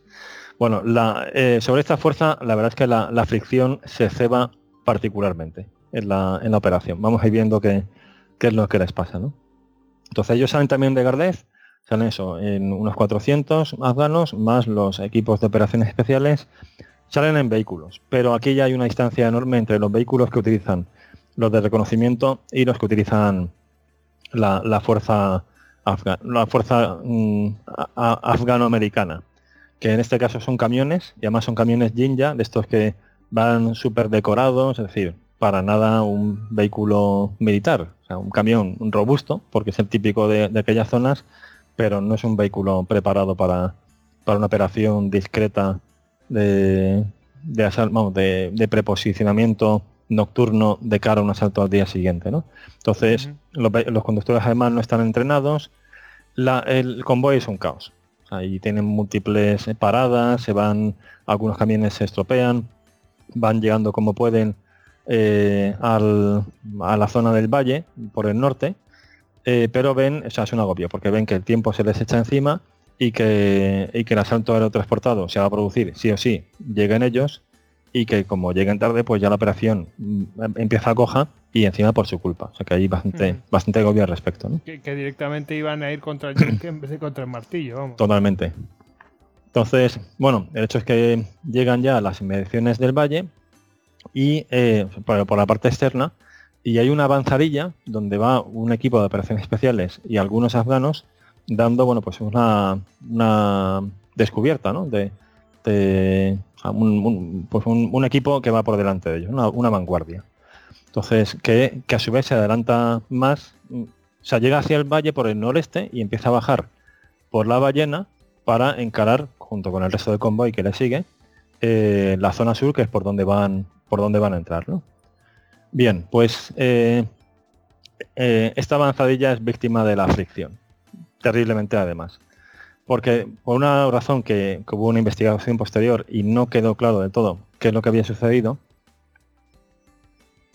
el, el AC-130 que había dado apoyo de fuego a, a Mako 31 cuando salta en el, en el dedo a el equipo este de uzbecos que están en la cima, pues Sí, eh, sufre un problema su ordenador sí. de vuelo y, eh, y un problema de GPS. El hecho es que eh, pierden la navegación, es decir, no saben dónde están, o mejor dicho, creen que, saben, creen que están en un sitio cuando realmente están mucho más al, al norte. Y eso es peligroso porque pueden, pueden tener fuego amigo, o sea, pueden equivocarse. Exactamente. Entonces lo que sucede es que ellos piensan que están en la zona del anzuelo, que está al sur del valle, y de repente ven unas, unas luces. Eh, o sea, un convoy de vehículos al sur del valle, donde en principio no debería haber nadie, porque el, eh, yunque, de, perdón, el martillo de los afganos y los americanos está todavía llegando por el norte. Y este convoy que está al sur es un convoy que está en una zona de paso de ellos. Es decir, se lo van a encontrar. Y ahí, ahí solamente puede haber fuerzas enemigas. Piensan ellos, ¿no? Y el, y el razonamiento es lógico. El problema está en que el GPS le está dando una lectura equivocada. Y ellos están al norte y lo que están viendo realmente es a, los afganos y a los americanos, al convoy afgano-americano. Pero ellos piensan que, que, que tienen que ser enemigos porque, porque están mucho más al sur. Sí. O sea, se entiende la, la idea. Sí, sí, sí, sí, sí. Em, De repente ven que hay gente que ellos piensan que está más al sur porque ellos piensan que están más al sur y en realidad ellos están muy al norte y lo que están viendo son americanos. Pero claro, Totalmente. eh, entonces como piensan que están más al sur, dice, oye, y estos, estos tienen que ser enemigos porque aquí no tendría que haber nadie. Exactamente. Entonces, bueno, pues sucede lo, lo inevitable, que es que disparan contra, contra el convoy. Y bueno, disparan, de hecho matan a americanos, matan a afganos. Para los afganos es un golpe moral. De nuevo volvemos a la motivación de a la cuestión de la motivación, es decir, una fuerza, vale, mm, reclutada para una para esta misión, pero en el fondo era una fuerza eh, mm, que, que iba a luchar contra Al Qaeda y no tenía una, una motivación demasiado alta ¿no? para, para hacerlo. Es decir, que, que su motivación está un, poco, está un poco cogida con pinzas. Y encima sufren un incidente de fuego amigo. Y eh, a todo esto, los equipos que, de observación que están al sur, India y Mako, eh, mm, se huelen qué es lo que está pasando, porque ellos no han visto ninguna luz en, el anzuelo, es decir, ah, dicen, aquí realmente no, no hay nadie. O sea, ¿quién está disparando esta, el, el AC-130? Y entonces dan la... la- Le aviso, oye, que el- está, que es el, el- este que está zurrándole a los otros. El aviso de alto fuego, exactamente. Pero ese aviso no llega al, al AC-130 porque tiene otra línea de comunicación. O sea, aquí Ah, volvemos a lo mismo. a la cuestión del centro, al, no había un centro de mando único, con lo cual estas comunicaciones eh, se pierden dentro de la maraña de, de la red de comunicaciones. ¿no? Sin embargo, esas llamadas de alto el fuego sí que tienen una implicación sobre lo siguiente, y es que la, la progresión del, del convoy de afganos y americanos eh, iba a ir acompañada, además en esto le habían insistido mucho los de operaciones especiales a los afganos, de un bombardeo intensivo de una hora sobre eh, la ballena, o sea, sobre las posiciones enemigas en la ballena y sobre el anzuelo, es decir, con el fin de eh, darles ablandar Sí. la zona por donde iban a entrar. En esto además los afganos tenían una enorme fe, porque ellos habían visto la precisión del fuego americano y tenían mucha confianza en que eso les facilitara el trabajo. Entonces, al dar la orden de alto al fuego, eh, India y Mako, esta orden no la, no la reciben el C-130, pero de algún modo llega a los aviones que iban a, hacer ese bombardeo aéreo de apoyo al convoy. Entonces, aquí hay una escena casi cómica en la que eh, se bajan, o sea, están llegando eh, a la zona de acceso el convoy ya principal de afganos y americanos. Dicen, bueno, ahora va a empezar el bombardeo, es la hora prevista. O sea, esto va a durar un buen rato, va a machacar a los de Al-Qaeda. Entonces caen tres bombas entonces los afganos ahí eh, lo saludan, en fin, hacen tambito, le dicen, esta gente se va a enterar, quedan tres bombas y no cae ninguna más. Y los de operaciones especiales mirando el reloj diciendo, bueno, quedan 55 minutos. ¿Qué narices Porque la motivación de esta gente eh, es, eh, es circunstancial y encima es que está saliendo todo mal. O sea, nos han bombardeado los nuestros. Donde tiene que bombardear los nuestros no bombardean. O sea, esto es un desastre, ¿no? Y a todo esto, eh, sí que se despiertan ya los de la ballena, que están mirando fuera del valle y empiezan a bombardearles. Y esto ya sí que es Al-Qaeda bombardeando al convoy afgano-americano con fuego de mortero. Eh, a su vez, eh, piden apoyo los de operaciones especiales que están acompañando a los afganos para destruir esas posiciones, pero esto ya se solapa con la llegada de las fuerzas aerotransportadas y el poco apoyo aéreo que queda se da a las fuerzas que están dentro del valle. Con lo cual la fuerza afganoamericana pues eh, se, tiene que, se tiene que retirar al final eh, a mediodía y ya no volverá hasta que acabe la operación, o sea, hasta prácticamente 10 días después, cuando ya la operación en buena medida ha acabado, ¿no? O sea, por, un, por problemas de, coordinación y esa fricción que se mete y que lleva, pues, que además perjudica seriamente a la reputación de los americanos, que son los que están apadrinando a esas fuerzas. que, son los que además estaban organizando la operación. Totalmente. O sea que es un golpe ahí también moral para, para ellos. ¿no? Bien, eh, se explican, ya llegan a las seis y media de la mañana, llegan la primera oleada de, de los chinos por el norte y por el sur, eh, desembarcan las fuerzas por la rampa trasera de los chinos y empieza un tiroteo tremendo, porque resulta que los de Al-Qaeda no estaban en el fondo del valle, sino que estaban en posiciones por encima de donde estaban desembarcando los americanos. Entonces es una situación que, cambia las tornas por completo, o sea, no, porque ahora lo que tienen que hacer ellos es saltar hacia arriba. Eh, los dejan allí, además eh, se dan cuenta de que es primera oleada y última, o sea que, no, no pueden llegar más oleadas porque el riesgo de que caiga un Chinook o un Blackhawk es muy elevado y eso a su vez cambiaría toda la operación.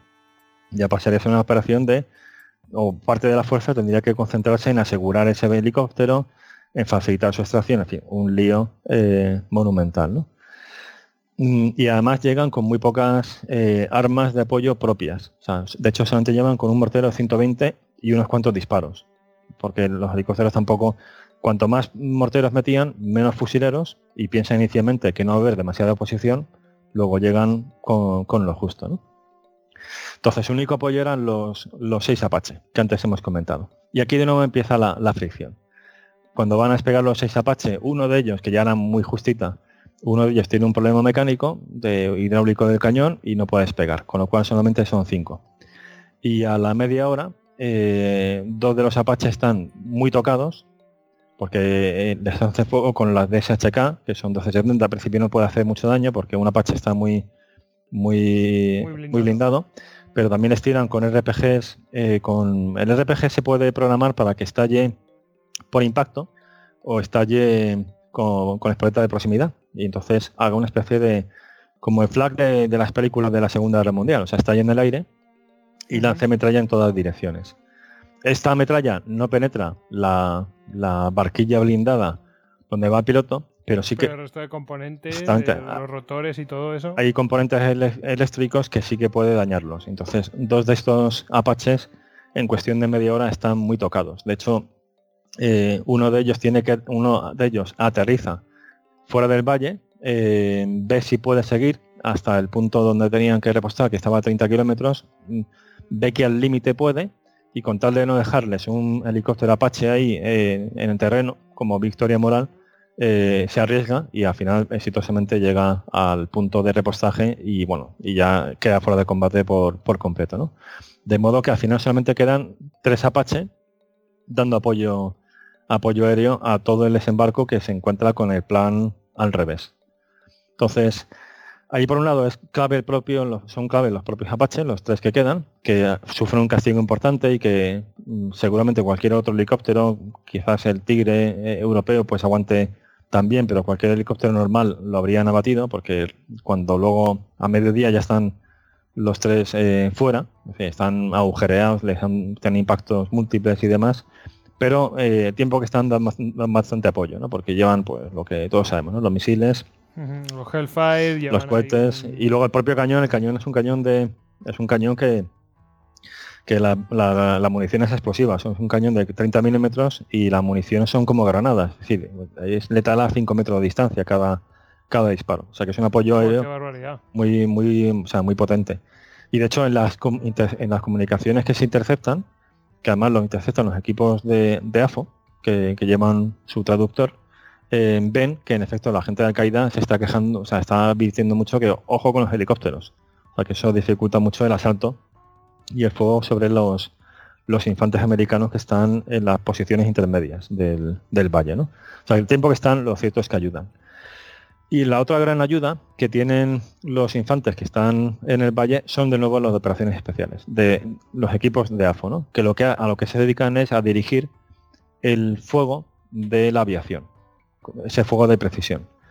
Pero aquí de nuevo hay, problemas de comunicación, porque eh, a su vez la 101 y la de montaña piden eh, desesperadamente apoyo aéreo y tienen prioridad porque son fuerzas en contacto directo con el enemigo y en cambio, las unidades de reconocimiento que tienen mejor visibilidad del valle, por tanto pueden identificar mejor los puntos y, acertar, o sea, dar la coordinada. Eh, claro, a eso no les tienen en cuenta porque, claro, como no están en contacto directo con el enemigo. Exactamente. Sin embargo, los otros tenían, claro, tenían mejor visión y elegían mejor. Los, exactamente. O sea, los que están en contacto con el enemigo, pues no pueden asomar mucho la cabeza porque te la pueden volar. Entonces. Eh, Pero eso es, un error de procedimiento o de, o de directamente del de, problema de coordinación de mandos y todo eso. De coordinación. O sea, parece lógico que tenga prioridad quien está en contacto con el enemigo, pero viendo la situación eh, debe tener prioridad quien tiene mejor visibilidad. De, si hubiera un mando único, podría valorar y decir, vale, esto no, esto sí, esto no, esto sí. Pero claro, los, los otros que son los eh, del mando aéreo están recibiendo peticiones y dice, pues prioridad estos que son los que están en contacto. Sí, y a todo esto tampoco es que hubiera una, enorme abundancia de medios aéreos, es decir, que pasaba un B-52, lanzaba 5 JDAMs y a la media hora pasaba un F-15. no era una, una, una, un paraguas ¿no? de, cobertura aérea completo y permanente, sino que era escalonado y, al tener prioridad los que estaban abajo, la precisión era moderada. Entonces, bueno, eso son esa fricción que se mete ahí eh, en, eh, en, el desarrollo de la, de la mañana. ¿no? Cuando acaba el día, eh, pues las percepciones son diferentes en función de quién, de quién, o sea, de a quién preguntemos, ¿no? Porque la, fuerza americana lo ve como un desastre, y de efecto ellos han sido muy castigados y por sus propias, por su propia fuerza, eh, pronto se retiran por completo. La, fuerza de Sans, o sea, la 101, y la de montaña lo ve como un medio fracaso, es decir, la operación dice ya no tiene sentido, no hay martillo, por un lado, y encima nosotros no somos yunque, porque es que deberíamos cortar el paso a esta gente, pero es que esta gente está por encima de nosotros, el enemigo. Luego aquí básicamente recibimos. Y sin embargo, la, y entonces se plantean el aprovechar la noche para que vuelvan los helicópteros y se los lleven. Porque a todo esto están sufriendo eh, bastantes bajas de heridos. Hay un dato interesante y es que eh, no tienen ningún muerto. Esto es una cuestión llamativa, o sea, a pesar de que hay un tiroteo tan, tan intenso. ¿Y por qué piensas que es curioso? O sea, ¿por qué piensas que no hay no tienen bajas mortales? Porque es algo que, no que a menos a mí me, pasó, desapercibido hasta, hasta este episodio concreto. Pues no sé, no, no, sé. Pues porque la infantería actual, aunque sea infantería ligera, como es este caso, eh, si lo llevásemos a tiempo remoto sería infantería pesada, es decir, van acorazados, van con una armadura. Que tienen, están de Kevlar hasta arriba. Totalmente. Entonces, mucha herida en las extremidades, pero ninguna mortal. Entonces, Claro, tienen si no le secciona alguna Arterias. arteria, alguna cosa, pero vamos, ya es, eso sería mala suerte, ¿no? Totalmente. Entonces, eh, de hecho, tuvieron pues una suerte enorme. Entonces, tuvieron bastantes heridos. No pudieron llamar helicópteros para sacarlos, porque de haberlo hecho de día habría sido pues un helicóptero derribado casi seguro. Y esperan a la noche para eh, sacarlos de allí. Lo que pasa es que se plantean ante ese mm, trastoque completo de los planes el abortar por completo la operación. Es decir, de noche nos sacan a todos, porque esto se ha, vamos, descompuesto. Sin embargo, la fuerza de, de reconocimiento que está en las alturas, ellos dicen, bueno, nosotros, aunque estamos previstos para la fase inicial, podemos quedarnos más tiempo. O sea, si nos dan víveres, aunque suena muy, muy así casero, pero es verdad, es decir, si nos, mm, mm, si nos eh, habituallan, aquí podemos aguantar un par de días más y dirigir nosotros el fuego aéreo de precisión para ir destruyendo las posiciones defensivas de RPGs, de morteros, incluso la gente de Al-Qaeda tenía algún de, o sea, alguna, tenía alguna pieza de artillería y las ametralladoras pesadas íbamos a ir ablandando estas posiciones enemigas. El hecho es que eh, prevalece la visión de AFO, es decir, al, contar con ese apoyo, la fuerza regular de la de montaña y de y de la 101 se mantiene en el valle. Solamente es, sacada allí pues una unidad que había quedado muy eh, muy expuesta, pero el resto se mantiene cerca de las posiciones de bloqueo. A todo esto, como la operación ha sido, eh, ha sido un día muy, muy intenso de combates muy duros, eh, en el resto del despliegue americano en Afganistán eh, adquiere notoriedad. El resto de las fuerzas se da cuenta de que en, en se está combatiendo en serio. Y eso lleva a que una se, su- se sume una nueva fuerza. Aparezca una nueva, una nueva Task Force, que es la Task Force Blue, eh, Blue de, eh, del- que son Navy Seals, o sea, son de la Armada, que estos eh, dependen también del JSOC. Entonces aparecen allí diciendo nosotros también queremos combatir. Eso es una cosa muy singular, ¿eh? porque aparecen en Gardez, del cual depende el mando del AFO, también dependía del JSOC, y le dicen, en cambio, la, la fuerza esta de los afganos dependía, no era JSOC, era más bien esto de, de fuerzas de asistencia, o sea, dependían de, del SOCOM, sea, no, no específicamente de, del JSOC. Ujú. Entonces, llega una fuerza nueva de operaciones especiales a Gardez y le dan prioridad el JSOC a la fuerza nueva que llega, a la Task Force Blue, que es una fuerza ya no de reconocimiento solo, sino mm, sobre todo de, ac- Sí. de acción directa. Es decir, aquí se está combatiendo, Sí. nosotros queremos combatir. Mm, Pero claro, eh, esos no van a combatir o eh, de manera convencional. O quiero decir que se van a meter ahí a un combate. Estos van en plan, toda la, en plan toda la hora, es decir, vamos a ir a por esos eh, núcleos de resistencia ya asaltándolos. Sí, en plan, en plan bisturí. Pum, pum, Mm. O algo así, ¿no? Sí, o sea, van a ir unidades de reconocimiento por un lado y luego otras ya de acción directa, o sea, combinar ambas cosas. Con la idea de eso. De, también una- aquí se, se, se une elementos de prestigio institucional, es decir, nos han desplegado en Afganistán, ya en ese momento las talibán han desaparecido y donde y entonces donde hay acciones en, es en Sajikot, vamos para allá, porque queremos, queremos participar en la refriega. Sí. Ese elemento es comprensible, pero hay un error importante, y es que se da el mando de ese nuevo despliegue, incluyendo el, eh, las unidades AFO que ya estaban sobre terreno, a gente que no se ha ambientado con el valle, que no lleva semanas planificando la operación, que no conoce el entorno geográfico, es decir, a gente nueva que aparece, y eso también es un error importante, como ahora veremos. Bien, pues pasamos al, a la noche del 3 al 4 de marzo. O sea, van pasando los días y hay un acontecimiento que, que es ot- otro, otro punto que marca el desarrollo de la operación Anaconda, que tiene lugar la noche del 3 al 4 de, de marzo. Y es lo siguiente. eh, tiene que ver con el despliegue de nuevos equipos de reconocimiento eh, de alturas. O sea, se- la idea es ir llenando las alturas del valle de más equipos de, reconocimiento para designar objetivos que bata el poder aéreo. O sea, vemos aquí bastantes de estas ideas que hemos comentado al principio, ¿no? Esa, de esa lucha en red, de, de unidades sobre terreno. Eh, incluso se llegó a hablar en los años 90 del campo de batalla vacío. O sea, que al final las unidades estuvieran muy dispersas porque lo que prevalecía era información y mm, fuego de precisión. Por lo tanto, cuanta menos concentración mejor porque eres un blanco, eh, dispersas del máximo, pero eso sí, todo interconectado en un, en un sistema que alimente, que alimente continuamente eh, de objetivos que sean batidos eh, de la forma más rápida posible. Esa lógica la vemos en el fondo aquí, ¿no? Pero de nuevo se mete la, fricción y la niebla de la guerra a la que aludía el almirante Owen y demás. Es decir, que al final la niebla sí que está ahí presente y Clausewitz, dos siglos después, sigue teniendo razón. Razón. Totalmente. y esto, y esto por lo siguiente, es el episodio del monte Takurgar. Takurgar es la es el pico más alto de todo el valle, está en esa cordillera en, las montañas del este. Casi. En la L invertida, ¿no? Exactamente. invertida y Más bien largo casi, casi sí, casi al sur, al sur. Es un pico de 3.200 metros.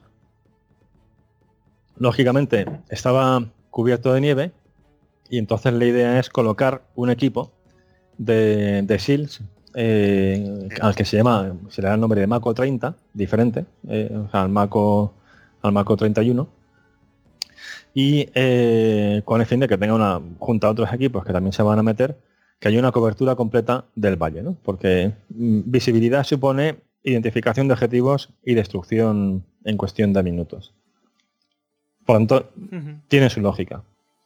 ¿Cuál es el, el problema? Pues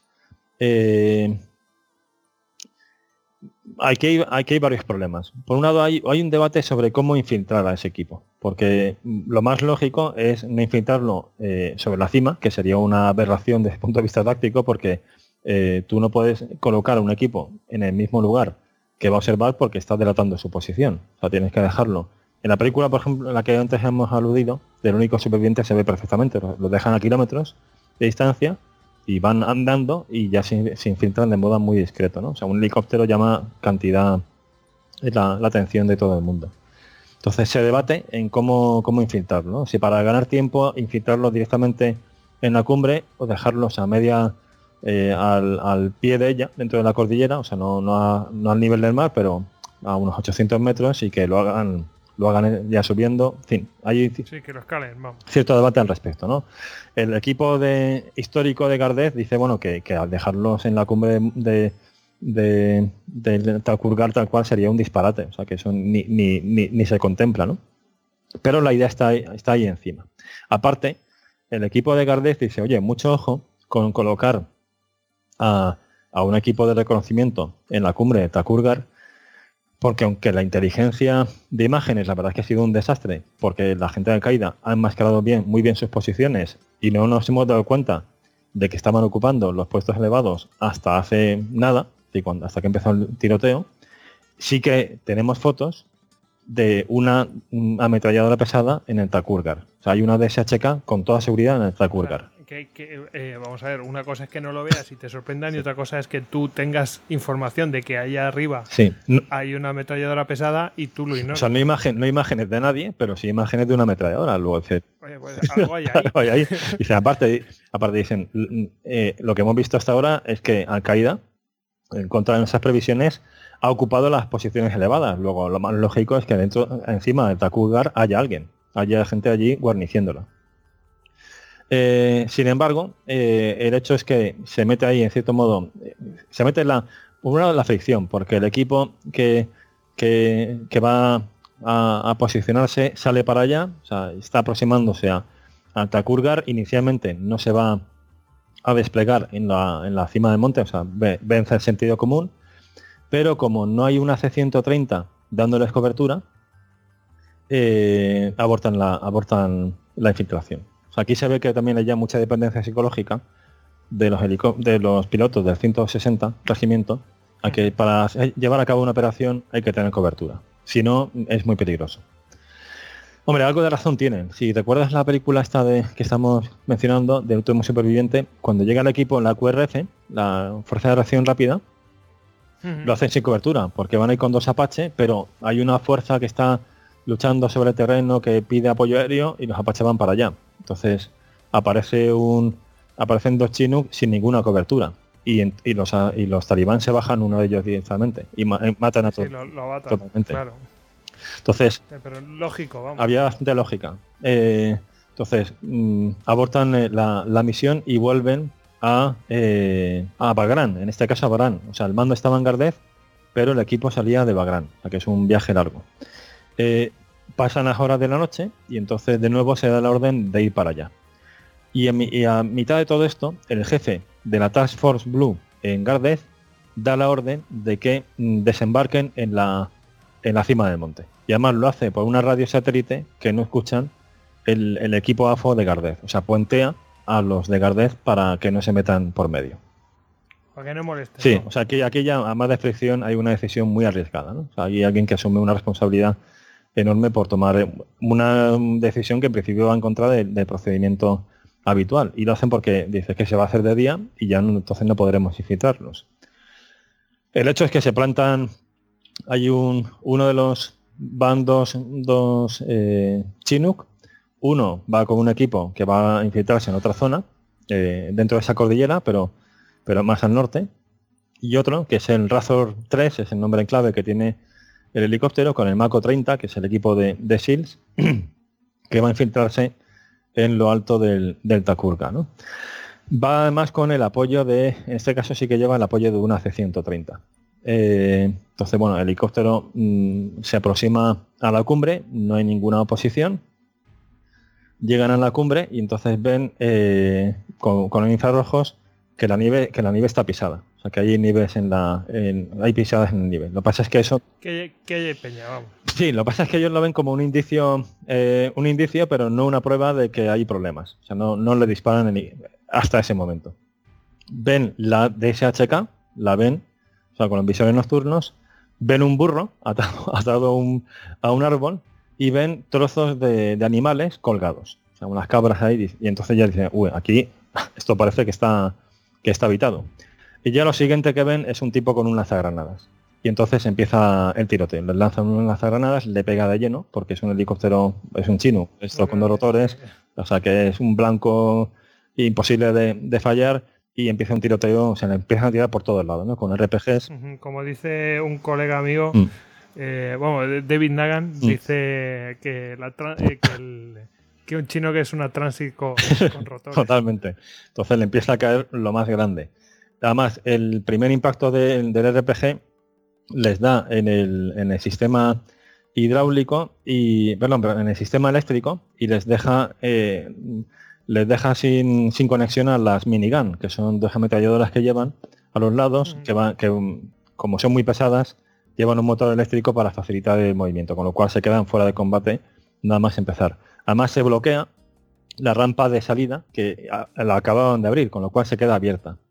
Y además se rompe la intercomunicación. Eh, el piloto dice vámonos de aquí, mm, abortamos, nos vamos, pero uno de los Navy SEALs mm, no se sabe si no escucha la orden o si resbala en, en el líquido hidráulico que también le habían pegado, el hecho es que se cae a la nieve. O sea, se cae a, además se cae a 3 metros de altura cuando están ya despegando. Y el helicóptero, eh, muy tocado, mm, va hacia la, hacia la base de Takurgar y allí hace un aterrizaje de emergencia y, y, vamos, a- a- no hay ningún ningún herido, pero hace una- un aterrizaje bastante duro. ¿no? El hecho es que se han dejado un, un hombre arriba, en la, en la cumbre, el, el sargento Rogers, que es un Navy SEAL. A todo esto está el AC-130 y el AC-130 mm, lo que dice es que, que ve que hay un tiroteo y que ve una, una luz estroboscópica, que es una luz, eh, no la típica luz estroboscópica civil, sino militar, que pone infrarrojos, que, que, que alguien que no tenga equipo de visión nocturna no puede ver, pero ellos sí que pueden verla, con lo cual ven al, al sujeto. Y eh, Ese claramente es el sargento. Totalmente. Entonces, que, que está, o sea, que está viendo un tiroteo con él, ¿no? Ya mm, acelerando la historia, eh, el tiroteo dura prácticamente una hora y a la hora y media ya está muerto este hombre. O sea, primero lo hieren, lo hieren, se debilita y al final lo, lo capturan, le quitan todo el equipo y le pegan un tiro en la cabeza y, y- y lo matan, ¿no? Esto no lo saben el resto de Navy SEALs. Los que han caído en la, en la base del Takurgar piden otro helicóptero eh, rápidamente para, o sea, para que los recoja y los, y los lleve de nuevo a la cumbre y a, y a saltar aquello en plan de compañero. compañeros, sí. Es decir, bueno, es que ello está caliente, pero mira, no podemos dejar nadie atrás. Es el- o sea, en el sentido hay un, un compañerismo importante. Eh, tiene en efecto otro Chinook, que es el que ha dejado el del 4, que antes he comentado que llevaba otro equipo, que los va a recogerlos, pero eh, de nuevo aquí se mete la fricción, porque el C-130 dice, oye, veo a gente, o sea, veo vuestra zona de aterrizaje forzoso, que es el helicóptero que ya está fuera de combate, y que os tienen que sacar a todos de allí, a los pilotos y, a vosotros, y además veo a gente que se está aproximando. Sea, veo una, columna de, enemigos. A todo esto, de nuevo, se mete la fricción porque esa columna de enemigos era de la 101. Afortunadamente no dispara, pero eran americanos los que, los que iban para allá.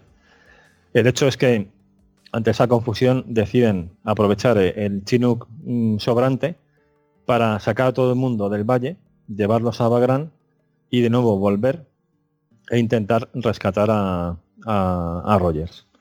Y lo hacen así, es decir, vuelven a, a Bagrán, sacan de allí a, la tripulación de Chinook, destruyen todo el equipo sensible de comunicaciones y demás, y luego vuelven. ya ha pasado mucho tiempo y en ese, y en ese tiempo han matado al sargento. Lo que pasa es que los Navy Seals no lo saben.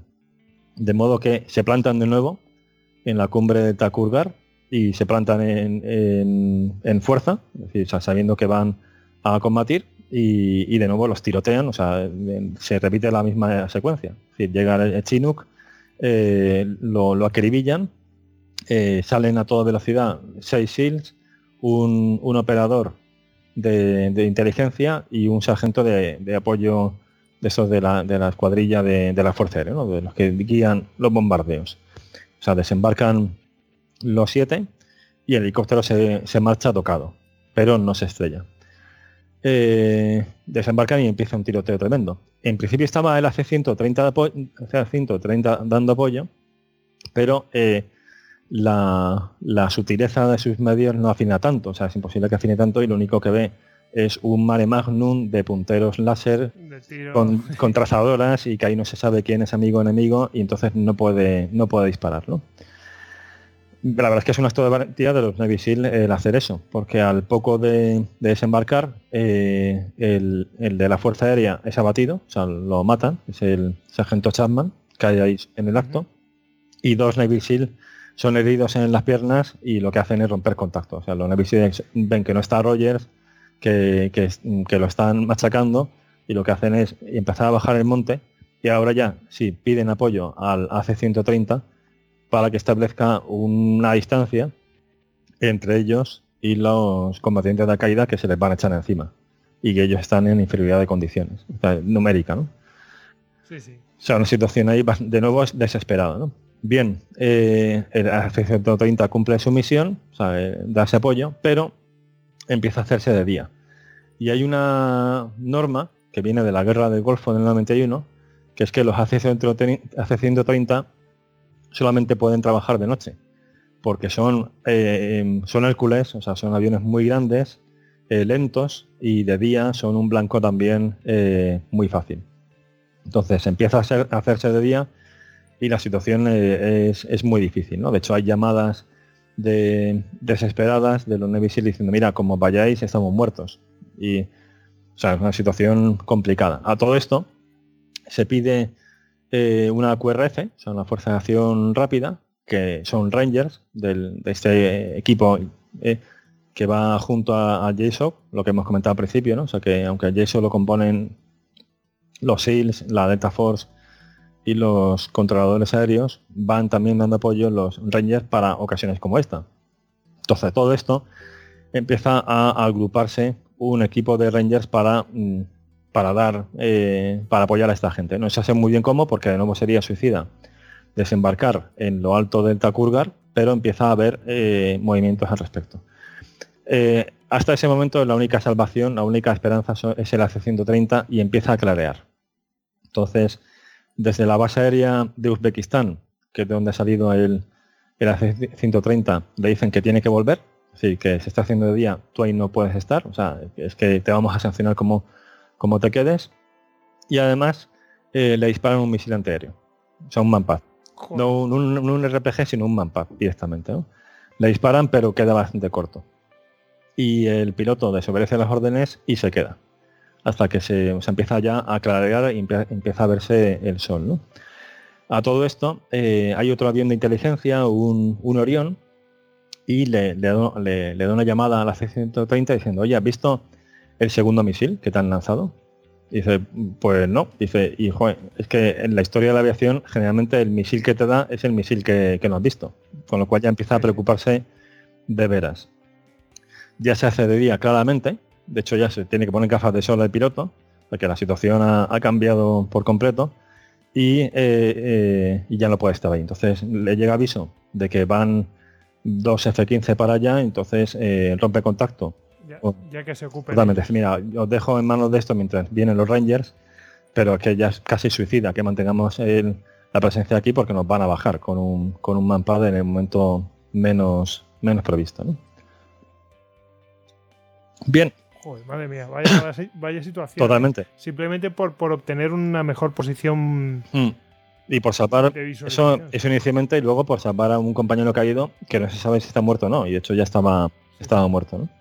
Bien, a todo esto van para allá los Rangers, a su vez los Rangers también sufren de nuevo imprevistos, y en principio iba- iban a ir dos Chinook, al final solamente podéis uno de ellos, con una docena de Rangers, bueno, realmente 10 más dos de, que van, que fichan ahí sobre la marcha de, de- de operadores que están por la zona, es decir, muy de circunstancias, y por un error de comunicaciones, porque a lo largo de toda esa operación se ve que la radio satélite del- de los Chinook mm, da muchos problemas, no reciben la llamada de que eh, no aterricen en el Takurgan. O sea, además ellos, mientras van de camino, no tienen muy claro qué es lo que está pasando. O sea, saben que van de apoyo al- a, un helicóptero que ha caído, es lo que piensan, y que hay un, ren- un SEAL que también ha caído, pero no saben exactamente cuál es la, la situación sobre el terreno.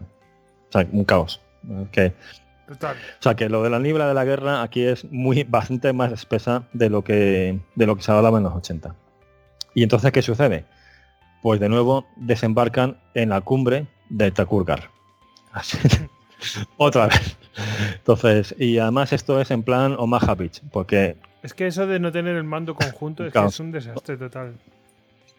es una lección aprendida, claro, es de cajón, ¿no? Pero, pero las organizaciones son complejas y en este caso, pues, es lo que, lo que sucedió y, y- bueno, se, se aprendió de ello.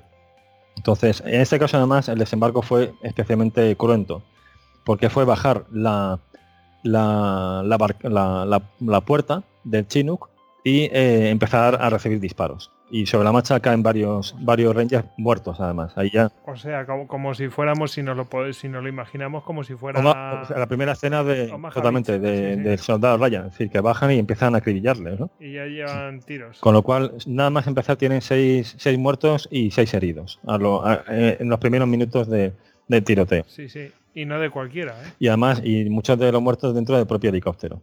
Y el Mm. helicóptero es abatido, eh, empiezan a pegarles RPGs por todos lados, varios Rangers sí que consiguen escapar del helicóptero y eh, bueno, más o menos afianzan la posición, mm, pero no tienen contacto con los SEALs, en fin, un caos durante, durante buena parte de la mañana.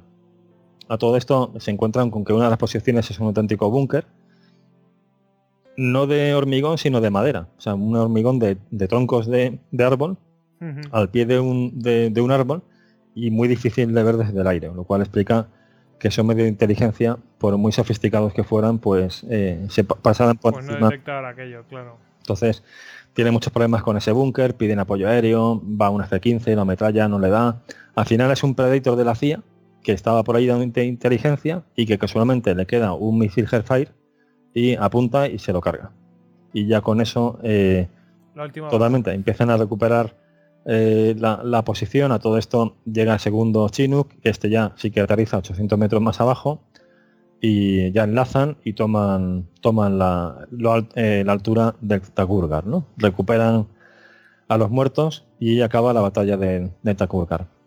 La verdad es que este día 4 de marzo, que es el, día, o sea, el día previo, la, noche previa, y, y este, ya este día bien entrado, es el último, de- último día de combates intensos. Porque a, a- a partir de ese día llegan muchos más apoyos aéreos, es decir, ya traen apaches de... Dicen, bueno, vas a dejarnos de tonterías aquí. Que O sea, no es una- un apoyo aéreo contenido, sino que aquí echan, echan toda la carne en el asador, envían incluso a 10, es decir, ya se vuelca ahí la fuerza aérea. Hay que sí que hay que sí que hay que reconocer la capacidad que tiene Estados Unidos de movilizar material, ¿no? Y, de, desplegar, de, de, proyectar fuerzas, es que es tremendo. O sea, dice, vale, sí, mm, hemos empleado poca fuerza, pues nada, mm, disponemos de todas estas, eh, utilizamos más cartas en la batalla. Totalmente. Entonces, oficialmente, la batalla de, Anaconda se da por terminada el 18 de marzo, pero en buena medida el 12 de marzo ya acaban los combates eh, más, más que intensos, acaban como tal los, los combates principales. De hecho, esos días, ese día es cuando entra la fuerza de los afganos eh, que se había retirado, baqueteada por los propios americanos, eh, entra, por entra en el valle, eh, se, o sea, se realiza realmente el martillo yunque. El problema es que buena parte de los combatientes de Al-Qaeda consiguen escapar. O sea, había muchos pasos que los americanos no habían detectado y entre unos dos tercios, se calcula que unos dos tercios, consiguen escapar del valle. Hay bastante disparidad entre las cifras. Las cifras oficiales del Pentágono hablan de 800.000 muertos de Al-Qaeda, pero las cifras más realistas hablan más bien de 200-300 por el número de cadáveres que, se encontraron. Y además muchas veces, o sea, la inmensa mayoría de las veces eran dos por aquí, eh, tres por allí, es decir, no eran aglomeraciones de, de combatientes. Sí, sí, que no tenían una formación de combate sino que cada uno iba un poco a Sí, eran pequeñas posiciones defensivas, además ahí demostraron bastante maestría del combate casi convencional, o sea, iban con observadores de avanzados de, fuego de morteros, es decir, que, era gente que estaba entrenada en combate de infantería regular, ¿no? Y, y lógicamente se dispersaban.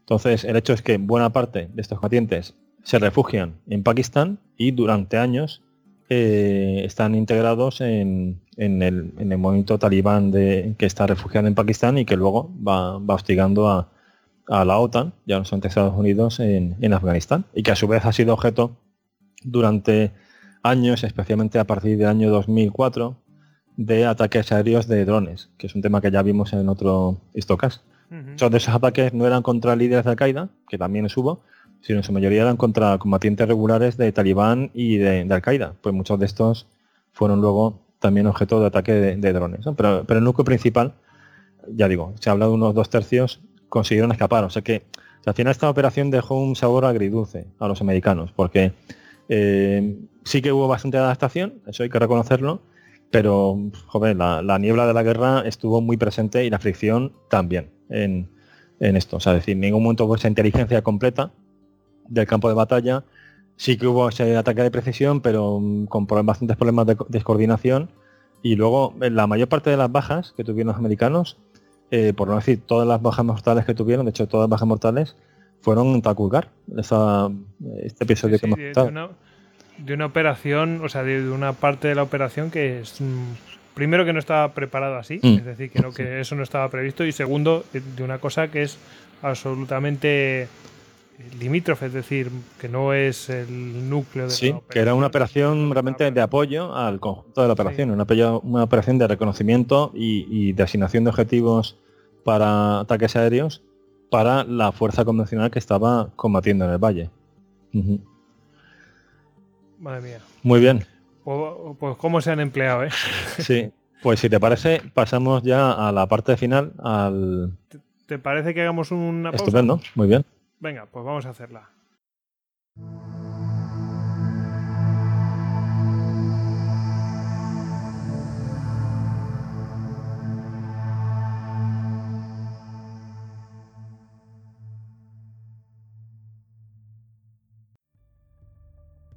Entraste en istocast.com y descargaste todos nuestros podcasts de historia. Le contaste nuestras batallitas a tu reina nos compartiste con tus amigos y nos escuchas en insomnio hasta la muerte. Te recomendé suscribirte cuidadosamente, persa. Quizás deberías haberme hecho caso. Esto es un vicio. Esto es locura. ¡Locura! Esto es Istocast. No es Esparta, pero casi.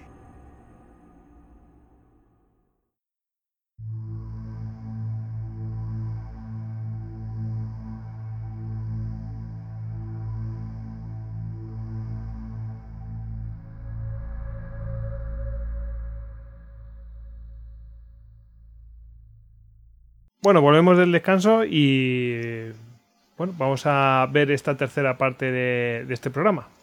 Muy bien, pues cambiamos de tercio, dejamos Afganistán y pasamos ya ahora a una perspectiva global. Eh, tenemos que, volver al principio, al 11S, porque la fase ideacional está, está aquí, o sea, no, está vinculada directamente con, Afganistán y todo lo que hemos visto hasta ahora.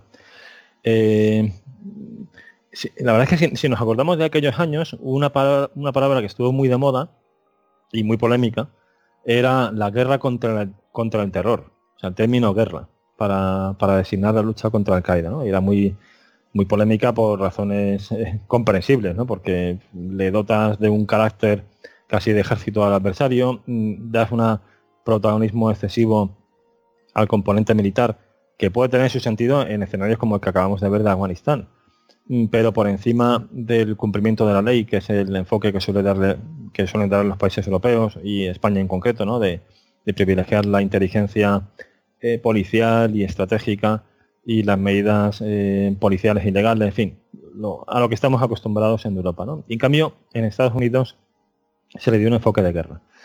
Es en ese contexto donde hay que entender lo que, lo que vamos a ver a continuación y el protagonismo que se le quiso dar a, a JSOC.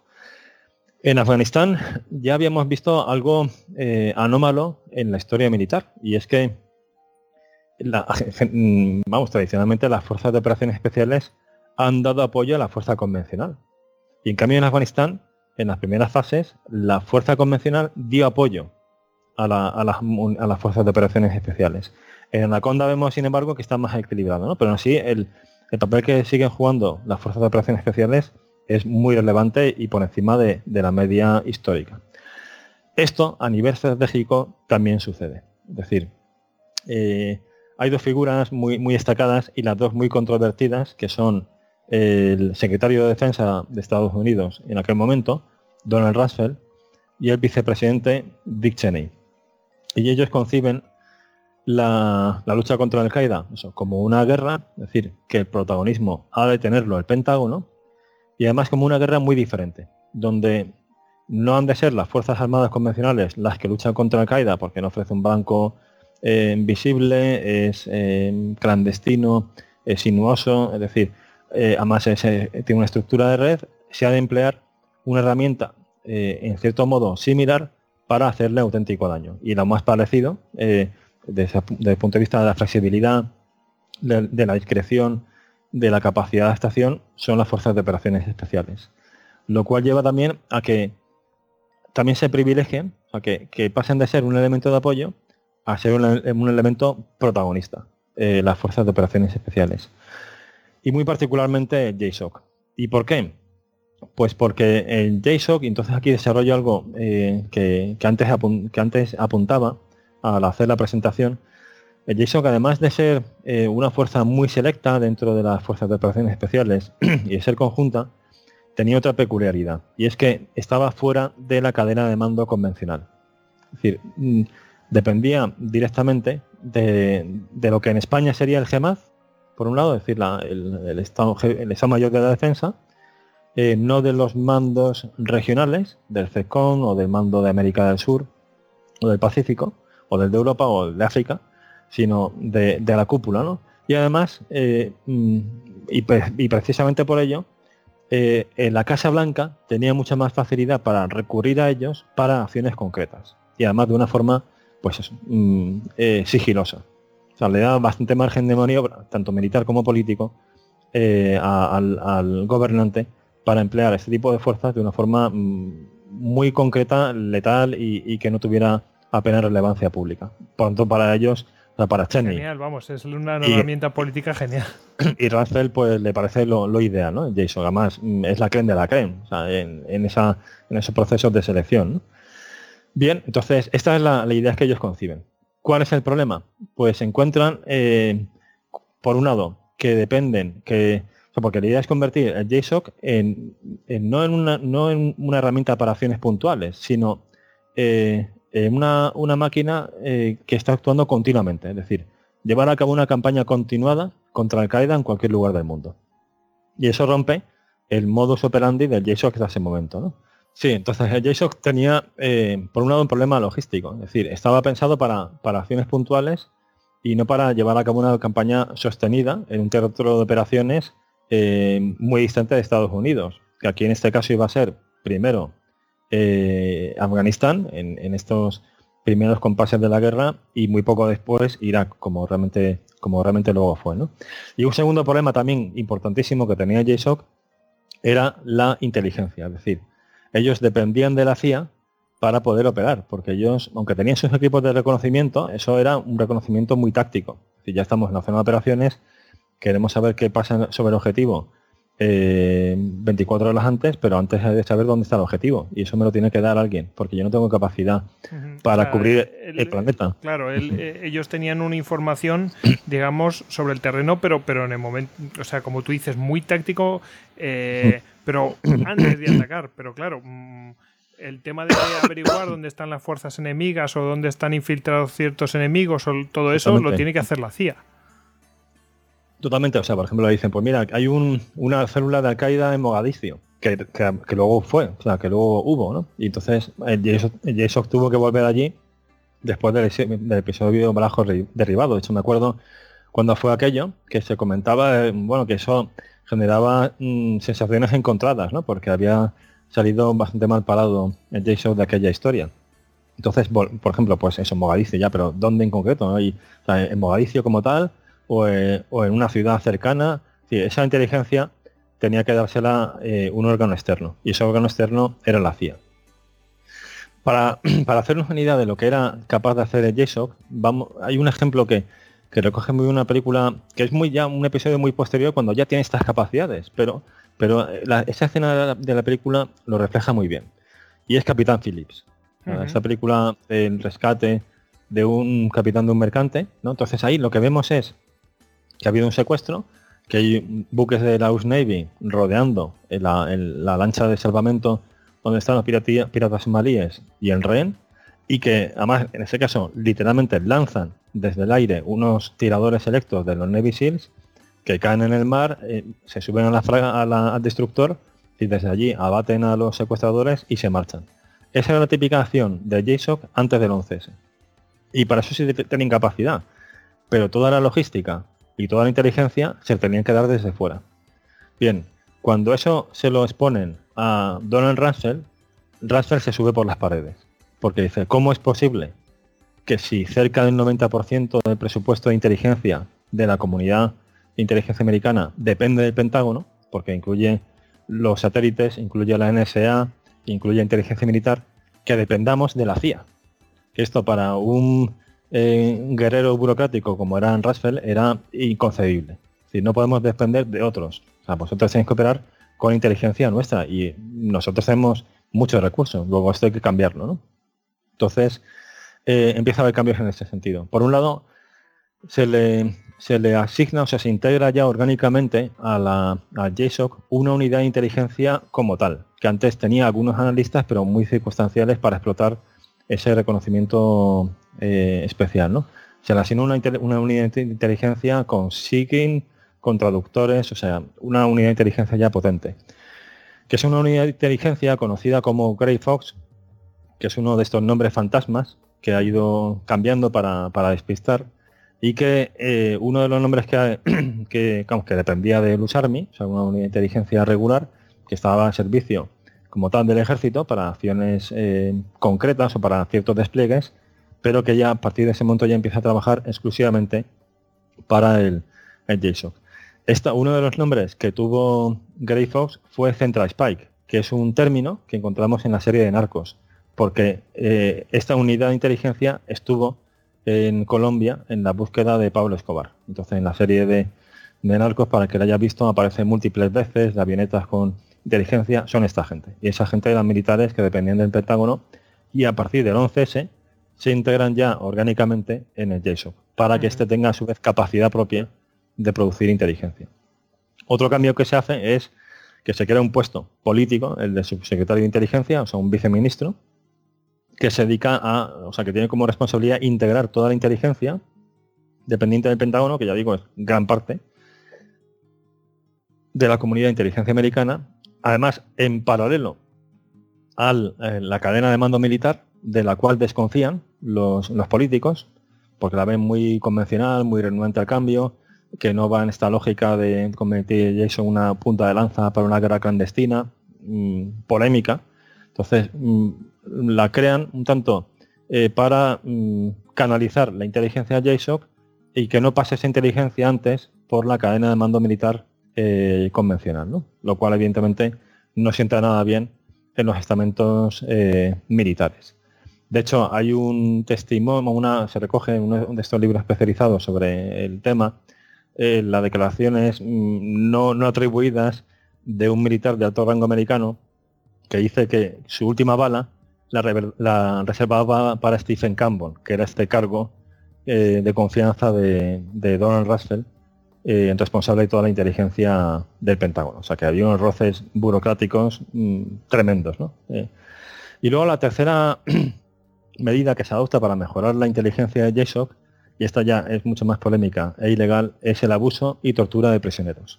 O sea, el, el JSOC entra en la lógica de las torturas de la CIA, que aparecen eh, muy bien, exactamente, muy bien reflejadas al comienzo de esa película.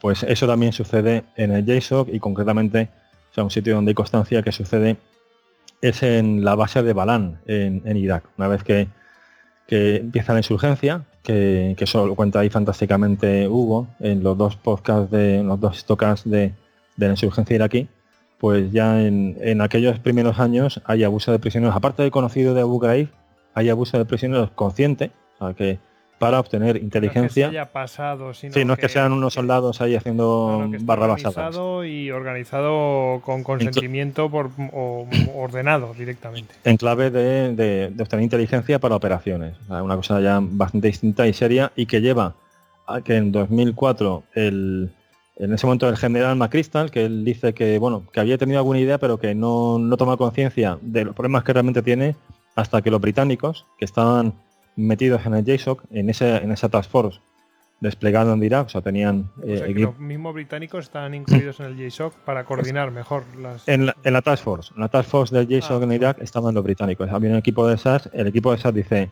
si sigue habiendo abuso de prisioneros, nosotros no nos vamos. O sea, esto es ilegal y esto va a generar un montón de problemas y no queremos saber nada de este tema. Y eso es uno de los factores que lleva a que se corte con, con la cuestión. ¿no? De hecho, ruedan cabezas dentro de, de JSON por el tema. Aparte de que luego ya, pues con los años, con la administración Obama y demás, hubo un cambio de política importante ya a nivel global. Bien. Eh, esto es el, cambio, podemos decir, desde el nivel político y, eh, y bueno, eh, burocrático militar, ¿no? Es decir, convertir el JSON en una máquina capaz de desarrollar una campaña prolongada, o sea, de hecho sin edie, contra Al-Qaeda en lugar, diversos lugares del mundo principalmente en Irak, en Afganistán y en otros lugares donde pueda haber presencia de Al-Qaeda.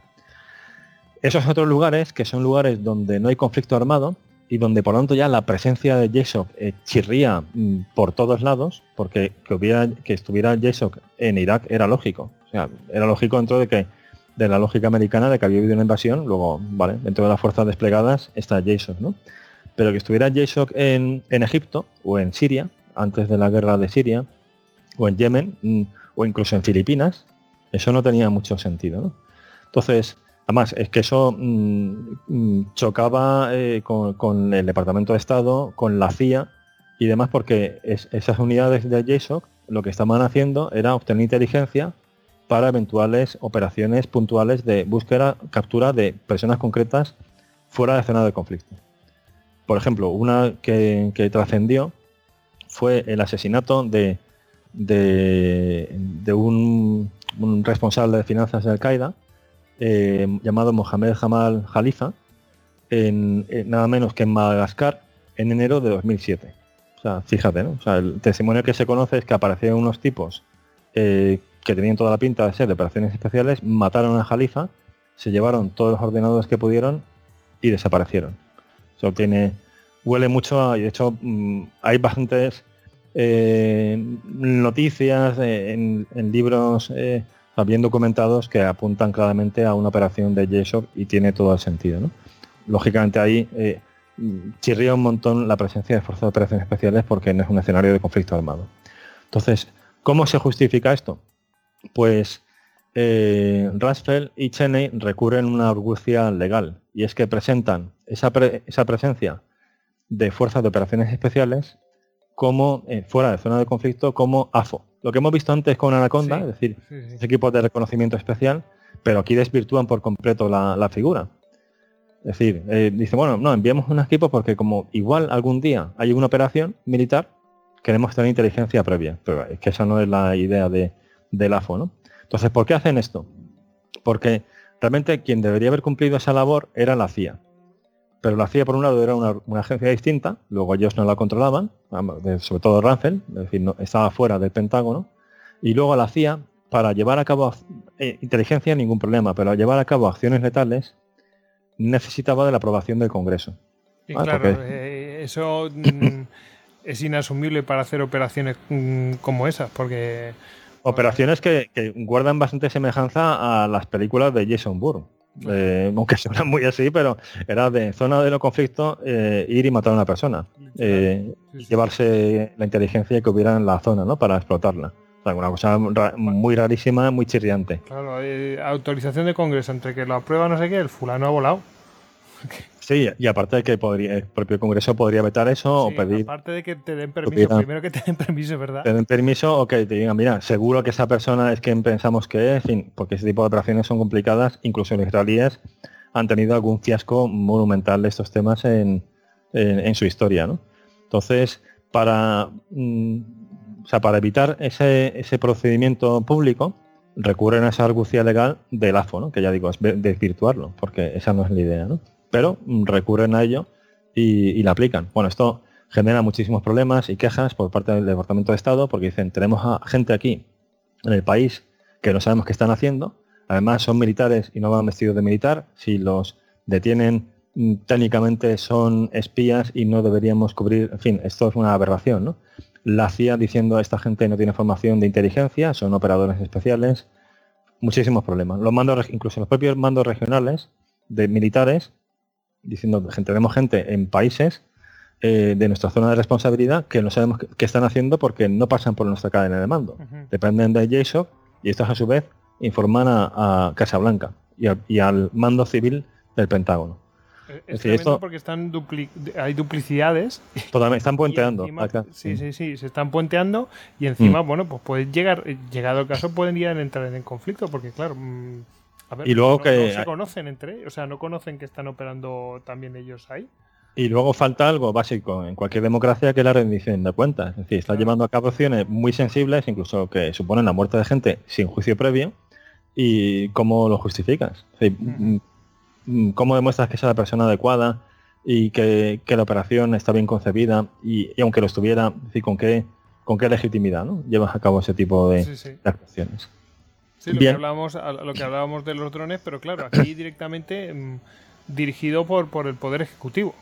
Sí, porque además los drones se justifican, o sea, hay una justificación que, o sea, el principal problema que tienen los drones, aparte de la cuestión legal, es también una cuestión, sobre todo los primeros años, de proporcionalidad, ¿no? Por la cantidad de víctimas civiles que morían por cada, eh, en relación con, con objetivos que buscados, ¿no? Pero eh, había una justificación más militar de los drones diciendo, bueno, están en zonas que no puede acceder nadie. Están en las áreas tribales de Pakistán o están en zonas peligrosas de Yemen, que incluso infiltrar un equipo de operaciones especiales, como se meta la fricción por medio, aquello puede acabar muy mal, ¿no? Mejor hacerlo a distancia. Y eso tiene más o menos eh, cierta, eh, cierta lógica, se puede compartir, compartir o no.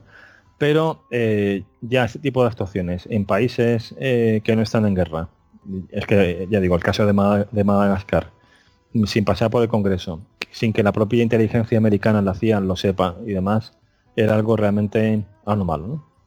Bien, esto, eh, eh, bueno, esto es un cambio importante en, esta, en este desarrollo de, de JSOC.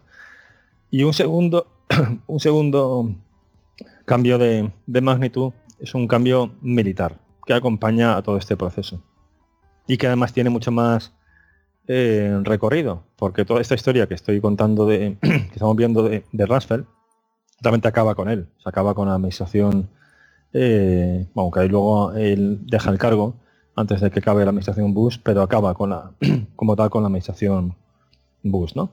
Pero lo que vamos a ver a continuación, y ya con esto vamos ahí, eh, enfilando la recta final, son los cambios en el propio JSOC, son los propios cambios en la organización militar, en el modo de operar. Aquí podemos ver claramente una innovación militar como las que comentábamos al principio del Istocas. Tiene un cambio en el modo, en la doctrina, un cambio en la orgánica, un cambio en materiales, eh, aprovechamiento de nuevas tecnologías, que, eh, aumenta eh, muy significativamente la efectividad de la organización, o sea, la capacidad de llevar a cabo operaciones con éxito. Otra cosa es que luego esto tenga impacto estratégico, que eso ya es más, más cuestionable.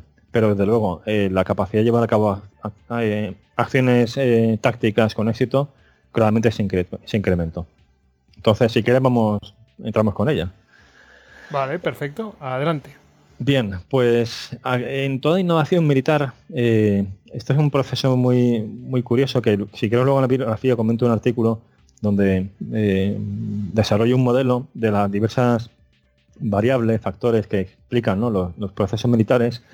Hay uno muy relevante, aparte del cambio en el entorno, que motiva la respuesta de la organización, hay un cambio fundamental que son las personas. Es decir, tiene que haber gente dentro de la organización que diga, oye, ha habido un cambio fuera, lo que vamos a hacer? Y que proponga lo que podríamos llamar una teoría de la victoria. Es decir, si cambiamos la organización de este modo, podremos incrementar nuestra efectividad.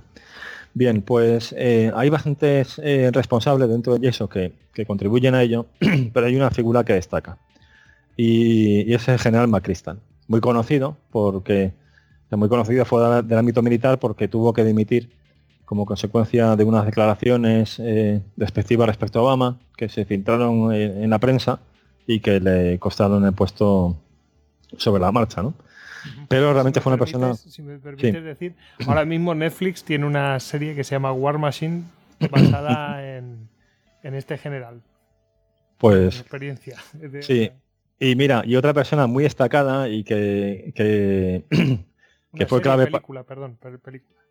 Sí, pues otro que fue también muy destacado y que es muy conocido, te va a sonar enseguida, que, que en ese momento era coronel en Afganistán, era el J2, el jefe de inteligencia, del Estado Mayor de, la Task Force de la, de la de en Afganistán era el entonces coronel Michael Flynn, que es el dimitido consejero de Seguridad Nacional, o sea, general Flynn, que, ahora mismo está saliendo, que está saliendo mucha prensa este año, porque duró 24 horas en el cargo, al descubrirse que había tenido contacto con, los rusos y que había mentido al respecto.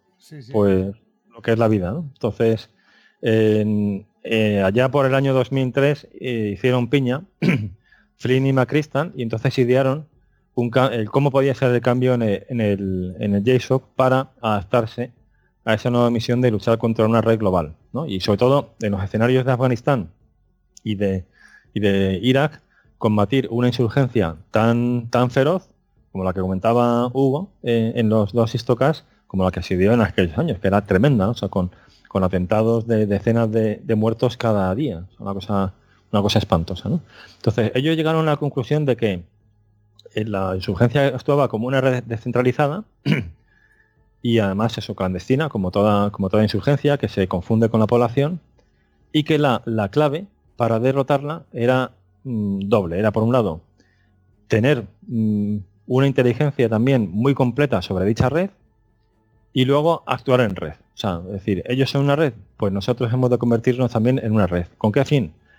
Distribuir de manera rápida y uniforme toda esta inteligencia, o sea, que no existan estos compartimentos, que algo de ello hemos visto al hablar de Anaconda, sea, esos fallos de, coordinación, no unificar el mando, pero sí el descentralizarlo de un modo que, al final todos sepan, mm, la, o tengan acceso a la inteligencia precisa para llevar a cabo acciones eh, efectivas esto supone mm, echar abajo un montón de barreras de, seguridad en el fondo, es decir, que haya mucha más disponibilidad de información, lo cual va en contra de la contrainteligencia.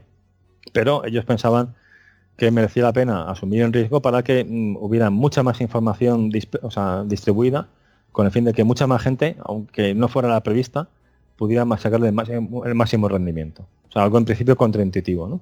pero que eh, funciona. Entonces, primera idea, mejorar la inteligencia. Segunda idea, descentralizar con el fin de eh, una idea que haya salido al principio. acelerar el ritmo de la batalla, lo llaman ellos. O sea, acelerar el, el, el, eh, el más tiempo. rápido que el enemigo. Totalmente, o sea, adelantarnos a su ciclo de decisión. O sea, que, que no sepan lo que está pasando. O sea, que, que sea tal nuestro nuestra cadencia de actuaciones que les desorientemos. O sea, que, que les dejemos sin líderes, sin técnicos de explosivos, sin no responsables de definición. decisiones rápidamente porque nosotros eh, vamos por delante de ellos continuamente. Exactamente, que su capacidad de, de regeneración se vea mermada por los golpes sucesivos eh, que va recibiendo. ¿no? O sea, que llevamos un, exactamente un ritmo, un ritmo más rápido que ellos. Bien, y este, este cambio que mm, genera un concepto que ellos llaman el, el concepto, las iniciales son F3EAD. F3 es de, de tres veces F, o sea, de Fine Fin- fi- de, eh, o sea, de Find Fix Finish, o sea, de encontrar, fijar, o sea, dice, saber dónde está fijar de dónde está, a, qué hora y, en qué lugar, ¿no? En concreto. Y finish en el sentido de neutralizar, Sí. capturar, capturar o matar. Exploit, o sea, F3EAD, E, E de exploit, de, de explotar la inteligencia, inteligencia que hay, que hay en torno al objetivo. Esto aparece recogido en la película de, de Thirty, o sea, la de Bin Laden, Sí. eh, cuando matan a Bin Laden, luego se dedican A a, llenar bolsas. Totalmente. Y además, si, si te acuerdas de la película, dicen, cuando luego llegan a base, dicen, primer piso esta bandeja, segundo piso esta otra. Es decir, vamos a recomponer la inteligencia para sacar rápidamente toda la información de estos discos duros y que esto pueda alimentar nuevas operaciones contra otra gente de Al-Qaeda. O sea, que no, que no sea un caos. Porque inicialmente, cuando, cuando- antes de aplicar este ciclo, eh, llegaban los operadores con bolsas casi de basura, llenas de, de libros, de ordenadores y tal, y se quedaban en una sala hasta que alguien varios días después iba y miraba aquello. Y mucha de esa inteligencia ya había caducado. Entonces, si no, exploit, analizar sobre lo más rápido posible y de, de disseminate, distribuir en toda la red. Para que otros, quizás alguien que no, que no sospechamos, otra unidad que a lo mejor está llevando a cabo operaciones en Yemen y nosotros estamos en Irak, eh, igual le damos un nombre clave para llevar a cabo ellos una operación que a su vez igual sirve para alguien en Pakistán y a su vez luego nos rebota a nosotros. Bien, Hay que ese es el la concepto. caducidad, la caducidad del. eh, claro, eso lo puedes hacer, pero lo tienes que hacer rápido, porque mm, la noticia Totalmente. de que Bin Laden mm, Mm. ha muerto a la mañana siguiente está. O sea, Totalmente. Entonces, esto pasa por, a su vez por dos eh, cambios en el modo de, de operar. Uno es eh, cambio incluso en la formación y el equipo que llevan los operadores. O sea, los operadores dicen, ya no basta con que sean gente eh, muy experta que pegue la patada en la puerta, entre y reduzca o mate al objetivo, sino que en cierto modo deben tener cualificación forense, es decir, han de eh, hacer un tratamiento de, de las pruebas, no para un juicio, sino para explotarlas, llevar a cabo nuevas operaciones sobre la marcha, es decir, han de- han de tener esa formación. Han de llevar equipo que les permita desencriptar eh, teléfonos móviles eh, o discos duros sobre la marcha y enviar eso por, por enlace al centro de mando para analizarlo rápidamente y si es posible esa misma noche ofrecer, eh, dar información a otra operación. Han de llevar equipos biométricos para saber por el iris quién es el tipo al que han detenido, contrastando con bases de datos que ellos tienen. Incluso ofrecerle un trato eh, para que delate a, gente y esa información esa misma noche o en esa misma semana emplearla. Un cambio también en el modelo de, operador. También fusionan los equipos de analistas con operadores, que en principio van separados, de hecho siguen teniendo funciones diferentes, pero se hacen trabajar juntos en el diseño de la, diseño de la operación. McChrystal, en uno de los libros que, donde cuenta esta experiencia, dice que él, él decía- de- dice que le parecía importante que los analistas que estaban en la base de Balam, en, en- en tiendas, trabajando con los ordenadores, que escucharan el ruido de los helicópteros que salían esa noche para hacer una operación con la inteligencia que ellos habían procesado. Decir, oye, que el trabajo que estás haciendo es importante que esté bien, porque hay gente que se va a jugar la vida dentro de una hora con ella. Y que sobre la marcha esa información que generaba dicha operación alimentase a esos analistas.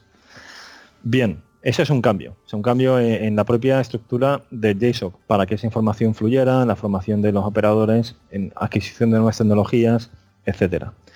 El segundo cambio fue el tender puentes con las otras agencias. Esa guerra burocrática que había librado Rumsfeld en Washington, podemos decir, eh, Macristal, ya sobre el terreno, eh, trata de, eh, de, tender puentes con todo el mundo. Entonces, él contribuye a la creación de lo que se llaman los las Task Force, o sea, la Joint Interagency Task Force, o sea, la, los, las fuerzas de tarea de cooperación e interagencias, donde mete analistas de, de, la CIA, del Departamento de Estado, de la NSA, del FBI, y además por videoconferencias con diversos teatros de operaciones, Irak con Afganistán, eh, con el que lleva operaciones en Yemen y Somalia, y metiendo a las agencias eh, en el proceso. Es decir, que no fueran meros suministradores de inteligencia, sino que el protagonismo es de todos.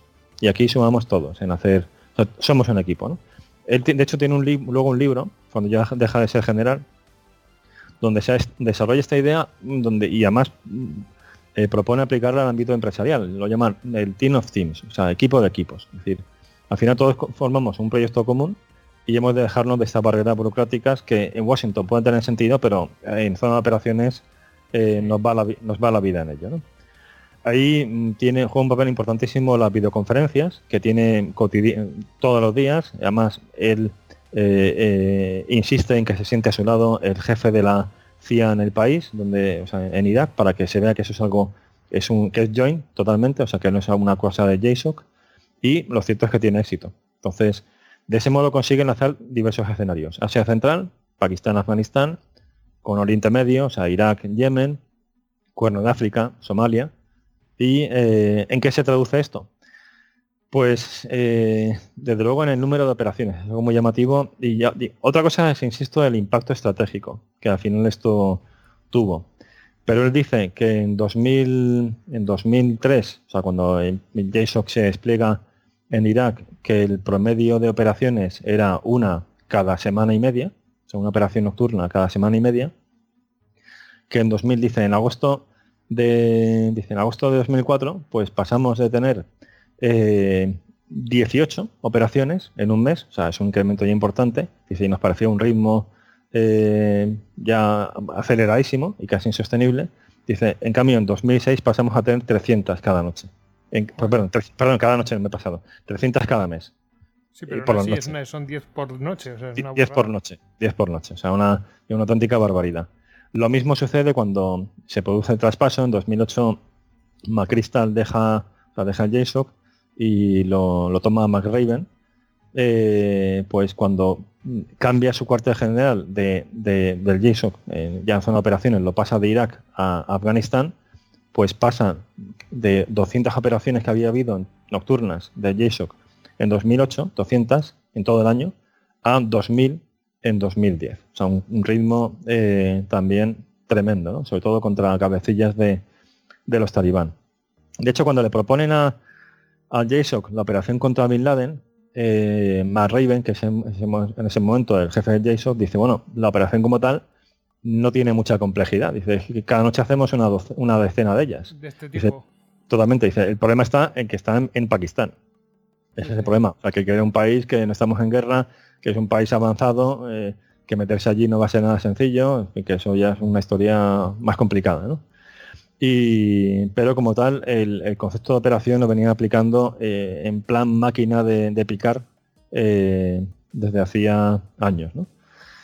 Bien, ¿y cuál es la situación actual? Pues este procedimiento se ha mantenido. De hecho, desde oficialmente, desde diciembre de 2015, el JSOC está desplegado en Siria y está, en, Irak y está actuando tanto en Irak contra el Daesh y como en Siria también contra, contra el Daesh.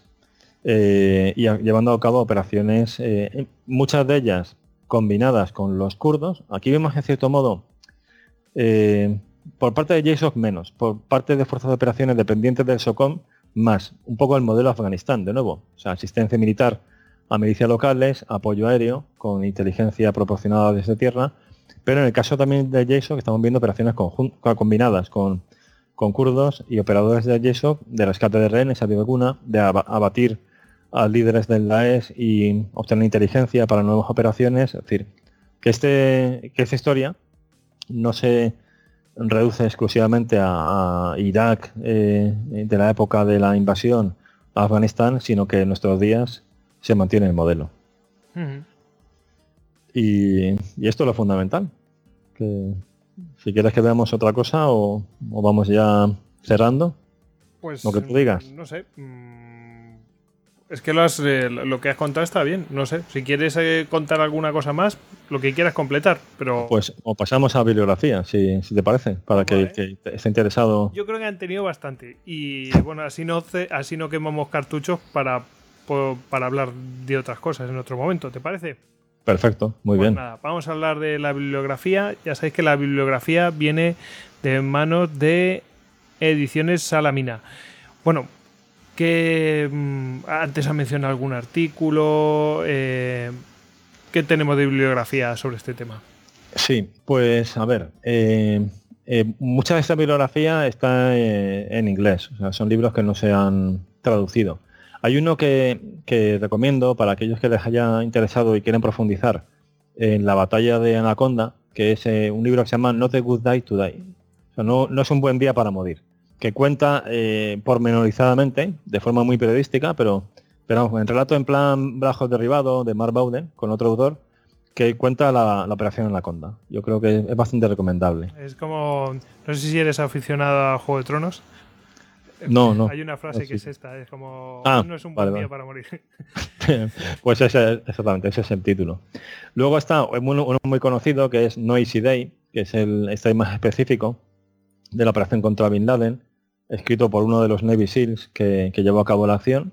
Pues también se cuenta Uno, uno de los que viven todavía. exactamente, de- sí, sí, sí, sí, de los pocos que, único que. Creo que queda, si no recuerdo mal, quedaban dos y este es uno de ellos. Sí, sí. Porque muchos de, muchos de, fíjate, mm, la mayor parte de, los que participaron en la operación murieron como haciendo de QRF de una operación eh, similar a las que hemos comentado en, con Anaconda. O sea, un chino que va a auxi- auxiliar a un equipo que está en contacto con el enemigo y se cargan el Chinook y muere todos los que están a bordo. Pues así acabaron la mayor parte de los que iban, de los que participaron en, en la operación contra Bin Laden. Como aparece en la película, aunque no es lo mismo, o sea, que esta es anterior, lo de Último Superviviente, que se cargan un, un Chinook con todo el equipo que va dentro, pues lo mismo, pero años después. Y luego sobre el JSOC hay varios libros que están bastante bien. Uno es una semana de Command, eh, que cuenta, es una historia de, de JSOC, otro que se llama Relentless Strike, Strike.